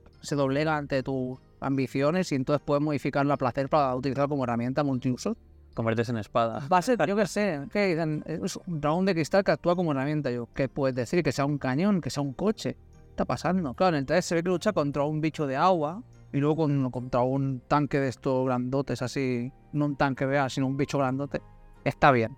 Lo que pasa es que está como a camino de parecer un juego genérico. A lo mejor le queda un poco cuando esté un poco más pulido y veamos ya las fases finales. A ver qué nos presenta, pero claro, han sido dos juegos más punteros que han presentado. Así que, al menos, sí, y además, también son dos juegos de Sony, porque tiene el proyecto este de Chinese Hero, el cual quiere apoyar un poco desarrollos locales, así que arriba Sony. Y bueno, haciendo una pasada rápida a otros juegos a tener en cuenta, de los que vi y dije, puede estar guays. Tenemos a Oblivion Override, que es un juego de scroll lateral, así roguelike, futurista, controlando un robotito. Tenemos una cosa interesante que es el Dubbing Voice Engine, que es un programa de inteligencia artificial que cambia la voz a la de cualquier persona en tiempo real. Incluso podías cambiar la voz a la de algún personaje de videojuego anime en tiempo real. O sea, esto es como el transformador de voz, pero por IA dicen que la verdad es que tiene resultados bastante buenos. Incluso, esta es la gracia, podrías utilizar esta- este modificador de voz para poder hablar en chats, como si fueras el personaje que estás controlando. Y hablaban, y hablaban del Genshin específicamente, porque es un juego que están utilizando algunas voces y muestras. Imagínate tú, Tartaglia hablando por el chat ahí, o no sé, Dilu, my boy, ahí haciendo vino como un señor. Ah, estaría guay. Y para acabar, uno que me hizo gracia, porque es que sabemos que en Japón y en China les mueren los tres reinos, pero una barbaridad. La leyenda de los tres reinos de Dynasty Warrior. Y habrá un nuevo juego que se llama Three Kingdoms Zhao Yun, que es, vamos, el juego sobre los tres reinos, remake de un juego de hace 20 años, pero que quitaba elementos fantásticos, por un planteamiento un poco más duro y realista, utilizando a un personaje que parecía que no tenía muchas apariciones en la leyenda original, y usaban esto como trampolín para contar una historia propia, utilizando además un sistema similar al Diablo. O sea que, si a alguien le gusta Diablo, pues a lo mejor creo que hay demo incluso de este juego en Steam, por si alguien quiere echarle la prueba, a ver qué le parece. Juegos chinos de Power. Yo creo que no juego a juegos chinos. He jugado al Genshin. Pero el juego chino chino tradicional, no sé si ya he jugado uno o no. El Genshin es chino, porque al final. No, pero más, Ya. o sea, visualmente chino tradicional. Los tres reinos no puede ser nada más chino que los tres reinos. Supongo que algún uso o algo sería. Ese juego de Dynasty Warriors como tal. Tal vez una demo de Dynasty Warriors 3 de la Play 2. Puede ser. Pero no. Lo, de, lo del IA me gustaría probarlo. O sea, por, por las risas, pero es una cosa terrible, ¿eh? Esto de la, de la inteligencia artificial puede provocar cosas muy gordas y muy chungas. Tengo miedo al futuro, Christian. ¿Qué podemos hacer? sobrepasarlo. Sarani Mukoe. Pues este septiembre llegará a tiendas físicas y digitalmente para Play 5 y Play 4, Xboxes, Switch y PC, la remasterización en alta definición de los dos Batten Kaitos que en su día salieron en GameCube. Sabemos que esta consola de Nintendo tuvo muchas joyitas y estos dos son buenos títulos a tener en cuenta para engrosar las filas de los amantes del RPG. Estos son una historia contada en dos partes, con el segundo juego siendo una precuela del primer título estrenado en 2003 en tierras niponas. A que hasta 2005 no se le vio el pelo. Al desgraciado. Pero llegó. Llegó al final, ¿eh? Le costó. Desarrollado por Tri Crescendo junto a Monolith Soft, su guionista era Kato Masato. Gato, este gato Tiene huevos la cosa, ¿eh? Kato Masato Parece, parece un nombre en clave, ¿eh? ¿Cómo se llama? Masato Ka- participa en la saga Chrono y su compositor Motoi Sakuraba, que conocerán por componer en Dark Souls y la saga Tales of. A pesar de ser un juego anunciado hace 5 meses, ahora que se acerca la fecha del estreno, hemos pensado que estaría bien recordar este título que en su momento, dado la consola para la que salió, no tan extendida como PS2 en esto del RPG, sufrió bastante en sus ventas y no fueron muy bollantes. De este modo, su remasterización será una buena oportunidad para ver cómo funcionan estas nuevas generaciones y, por qué no, servir tal vez como trampolín para desarrollar una tercera parte que en su momento se canceló por temas obvios. Que no vendió nada. No vendió. Vendió, mu- vendió muy poco, ¿eh? Creo que en Estados Unidos vendió 85.000 copias. La verdad es que yo, entre mis amigos, creo que yo era el único que, que lo tenía y de hecho no era ni mío. Pero sí que es verdad que igual no, no tuvo el éxito que se... Es que en los RPG estaban contados. Tenías Mario RPG, el segundo, el Final Fantasy Crystal Chronicles, Tales of Symphonia. De los famosillos no había mucho más. El Fantasy Star Online también estaba el 2 online.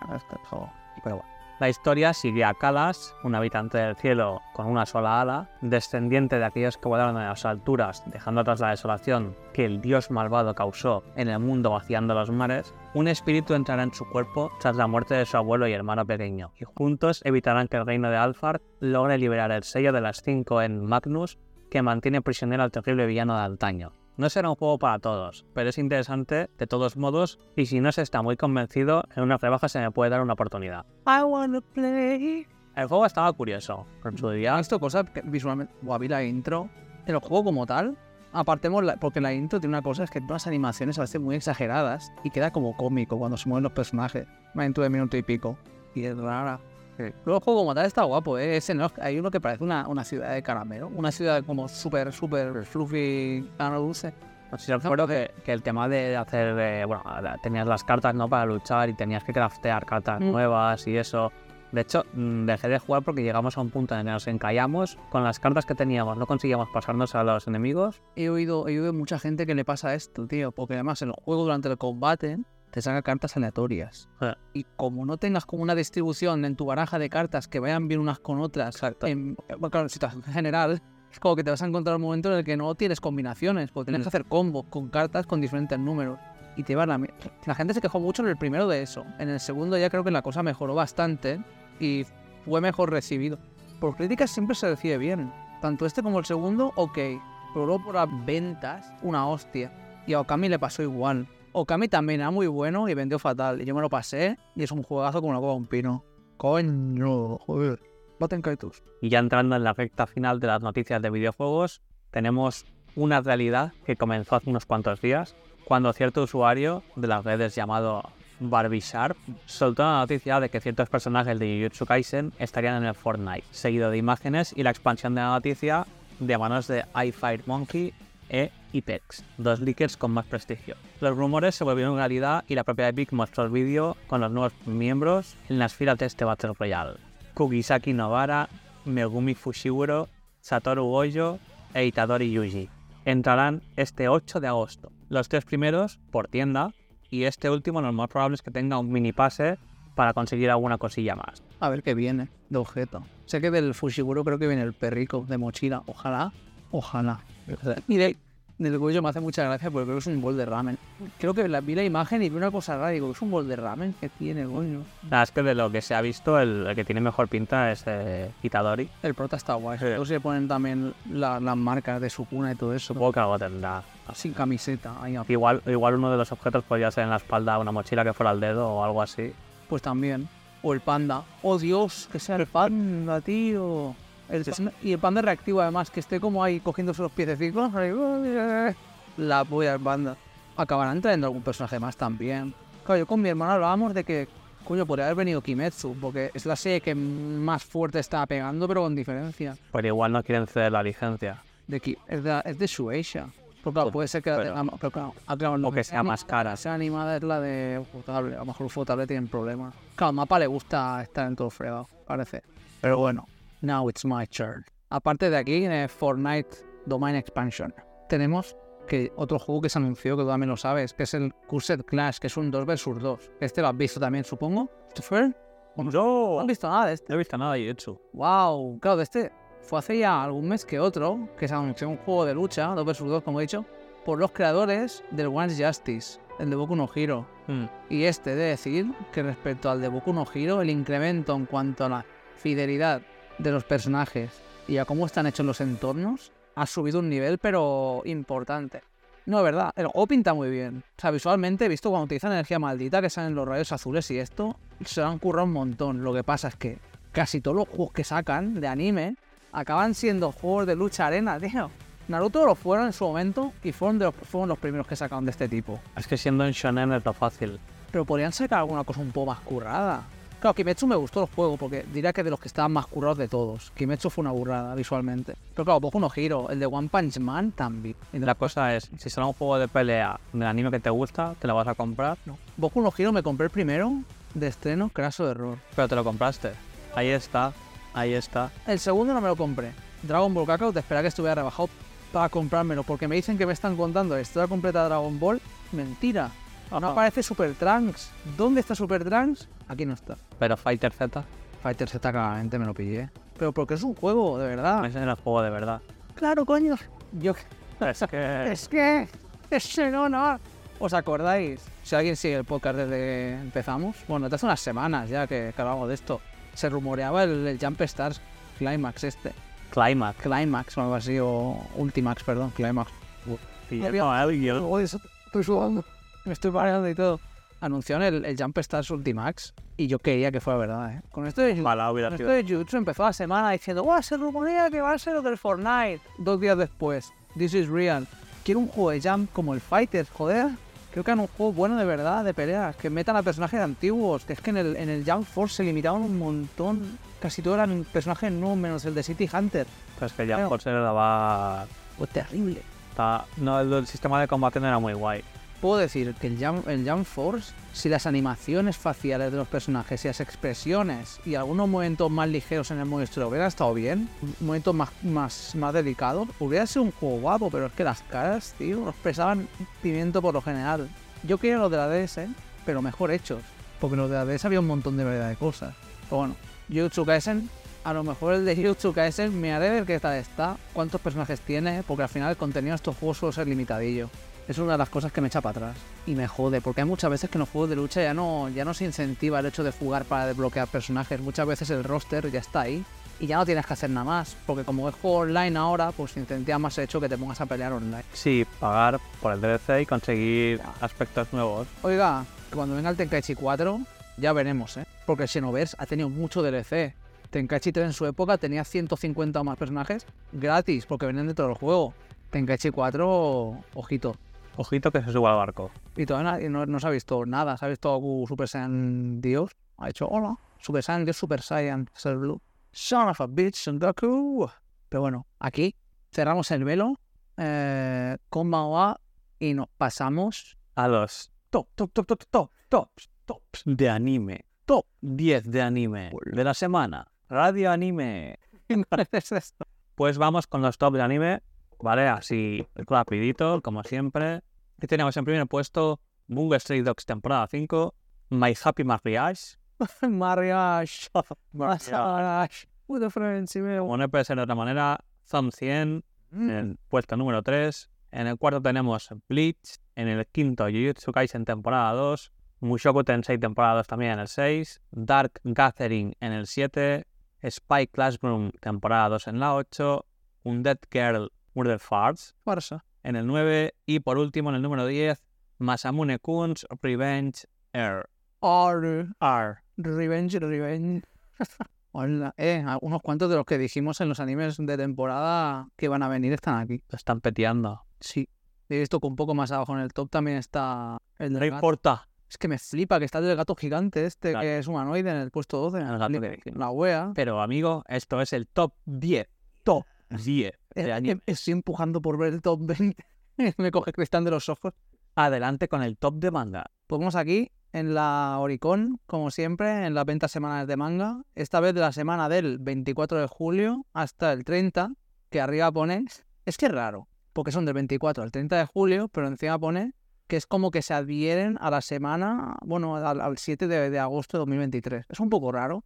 Esto pasa con la Shonen Jam también, que es como que la Shonen Jam de agosto te dicen que ya la de saber, que es como la de septiembre. Sí, es raro. Es verdad. cosas raras, no sé cómo, cómo hacen eso. Pero entrando ya en materia, tenemos aquí a Kuroshitsuji, que ya va por el tomo 33, puesto número 1. En el 2, Kingdom, con el tomo 69.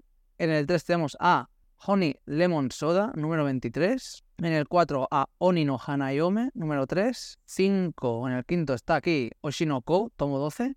En el 6, Jujutsu Kaisen, número 23. En el 7, One Piece, 106, que es el último. En el 8 tenemos a Supano Urade Yani Sutari, como que los dos que fuman detrás del super.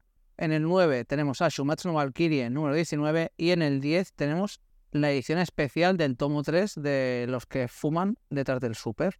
Edición especial. ¡Yeah! Una semana que pasó lo mismo pero con un tomo de, de Blue Lock, que estuvo el tomo normal y especial. Y ahora vamos al puesto 11 al 20, si me deja Cristian. Ah, bueno, y con esto damos por finalizados los tops, ¿verdad, Guillermo? Mira quién estaba aquí. Lock. Que no veo. Está Lock, que no lo sé. Cae secuela, ¿eh? Me la marca, pero tira. Sí. Gol. Vamos, vale. Y vamos a comentar pues las futuras novedades que tendremos o las que ya están aquí, dado que en el podcast, podcast, En el en el podcast, podcast pasado eh, me excedí de fechas y obviamente pues habían cosas que no estaban anunciadas y que ahora ya están por aquí, como por ejemplo pues una novela de Ataque a los Titanes que sale, que se llama The Harsh Mistress of the City. Veremos qué nos ilustra esta novela. La verdad, no sé Aquí Sí. está la sinopsis. Pero... Misterio, aquí no sé en qué momento irá, así que el que quiera saber más, que busque información. Tenemos por aquí el tomo 14 de Chainsaw Man. Elden Ring, la senda del árbol áureo, el tomo de Elden Ring, que creo que es de coña además, ¿eh? creo que es funny, funny manga. Sé, Creo que sí, que metía cosas coña. Me fue gracioso pues verlo. una nueva novedad. Sí. Tenemos el último número de Jagan, el 14, así que ya podéis ir corriendo a leerla. Aquí pinchando para que...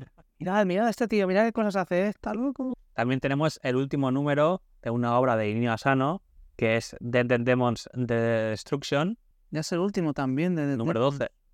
No sé si series acaban. No sé si oís que esta, sí que le iban a adaptar a alguna serie de televisión. Porque las series de Inio Asano creo que solo hicieron Solanin, creo, porque por lo general no se adaptan. Aunque son obras que se podían adaptar, pero son durísimas. También tenemos el segundo y último número de la obra quizá menos conocida de Ken Wakui, el autor de Tokyo Revengers, Desert Eagle, Número 2. ah, Fire Force número 28 de 34, Wow. Jujutsu Kaisen número 21, el último número también de The Legend of Zelda Twilight Princess, número 11, Yes, yes. Yes, yes. Zelda no Densetsu. Yes. Oye. La pregunta es que mangas de aquí, ya dijiste, como hemos comentado antes. ¿Qué pasará? Sunken Rock lo que mencionamos, Lo convencionamos. No porque Sunken Rock normalmente no, no le tenía mundo. pues Sunken Rock número 12 también finaliza, Onda. Joder. Nos acaba todo, tío. Sí.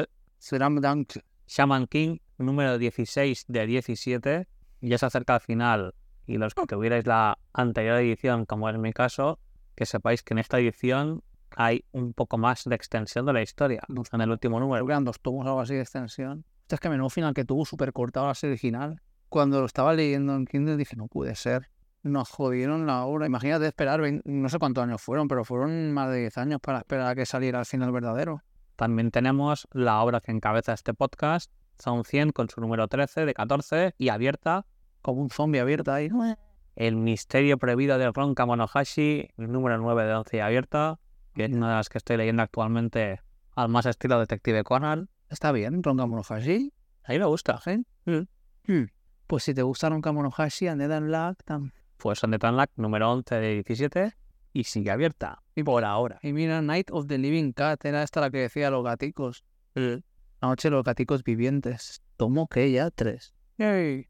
Gatos. El nuevo coleccionable de Junji Ito con sus números 3 y 4 de 28.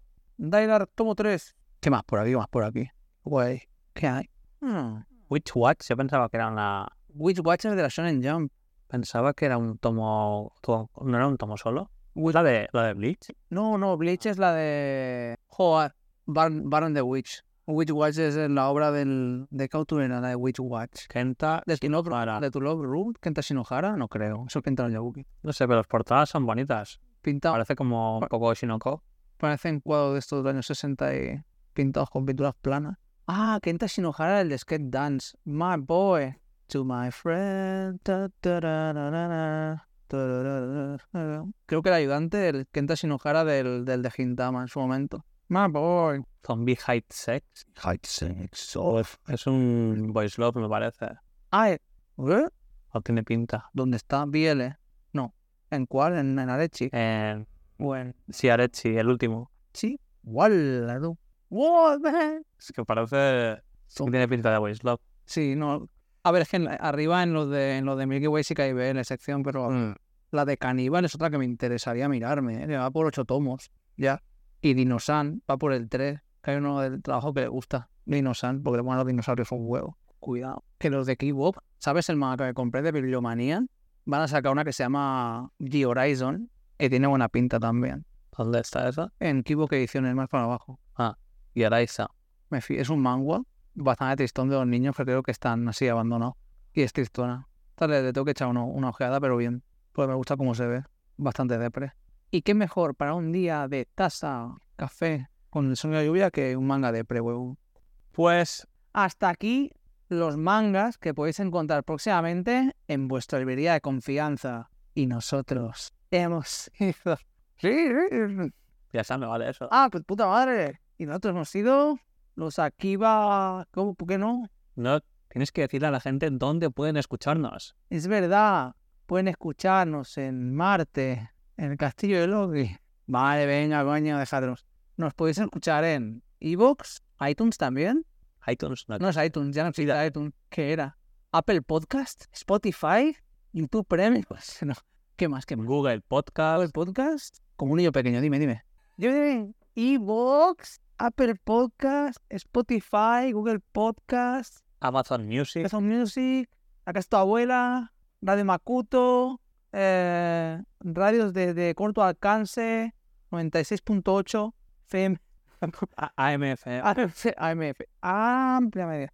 Pero sí, nos puedes encontrar en todos estos sitios. Y como siempre, si alguna cosa os interesa o queréis comentar alguna cosilla, un tema que queramos desarrollar, ¿O queréis saber de más festivales curiosos? pues sin vergüenzas, escribid lo que sea. Si al final aquí nos va la tontería, sí que da igual. Escribirnos algún mensaje de amor o algo, que estamos necesitados, señorita. Dejadnos vuestros likes. Give me your likes. Demasiado pushy esto. No queremos vuestro amor, joder. Queremos vuestro dinero. Never felt so real. Bueno, y ahora damos por finalizado este podcast y nosotros somos De Akiba Bros.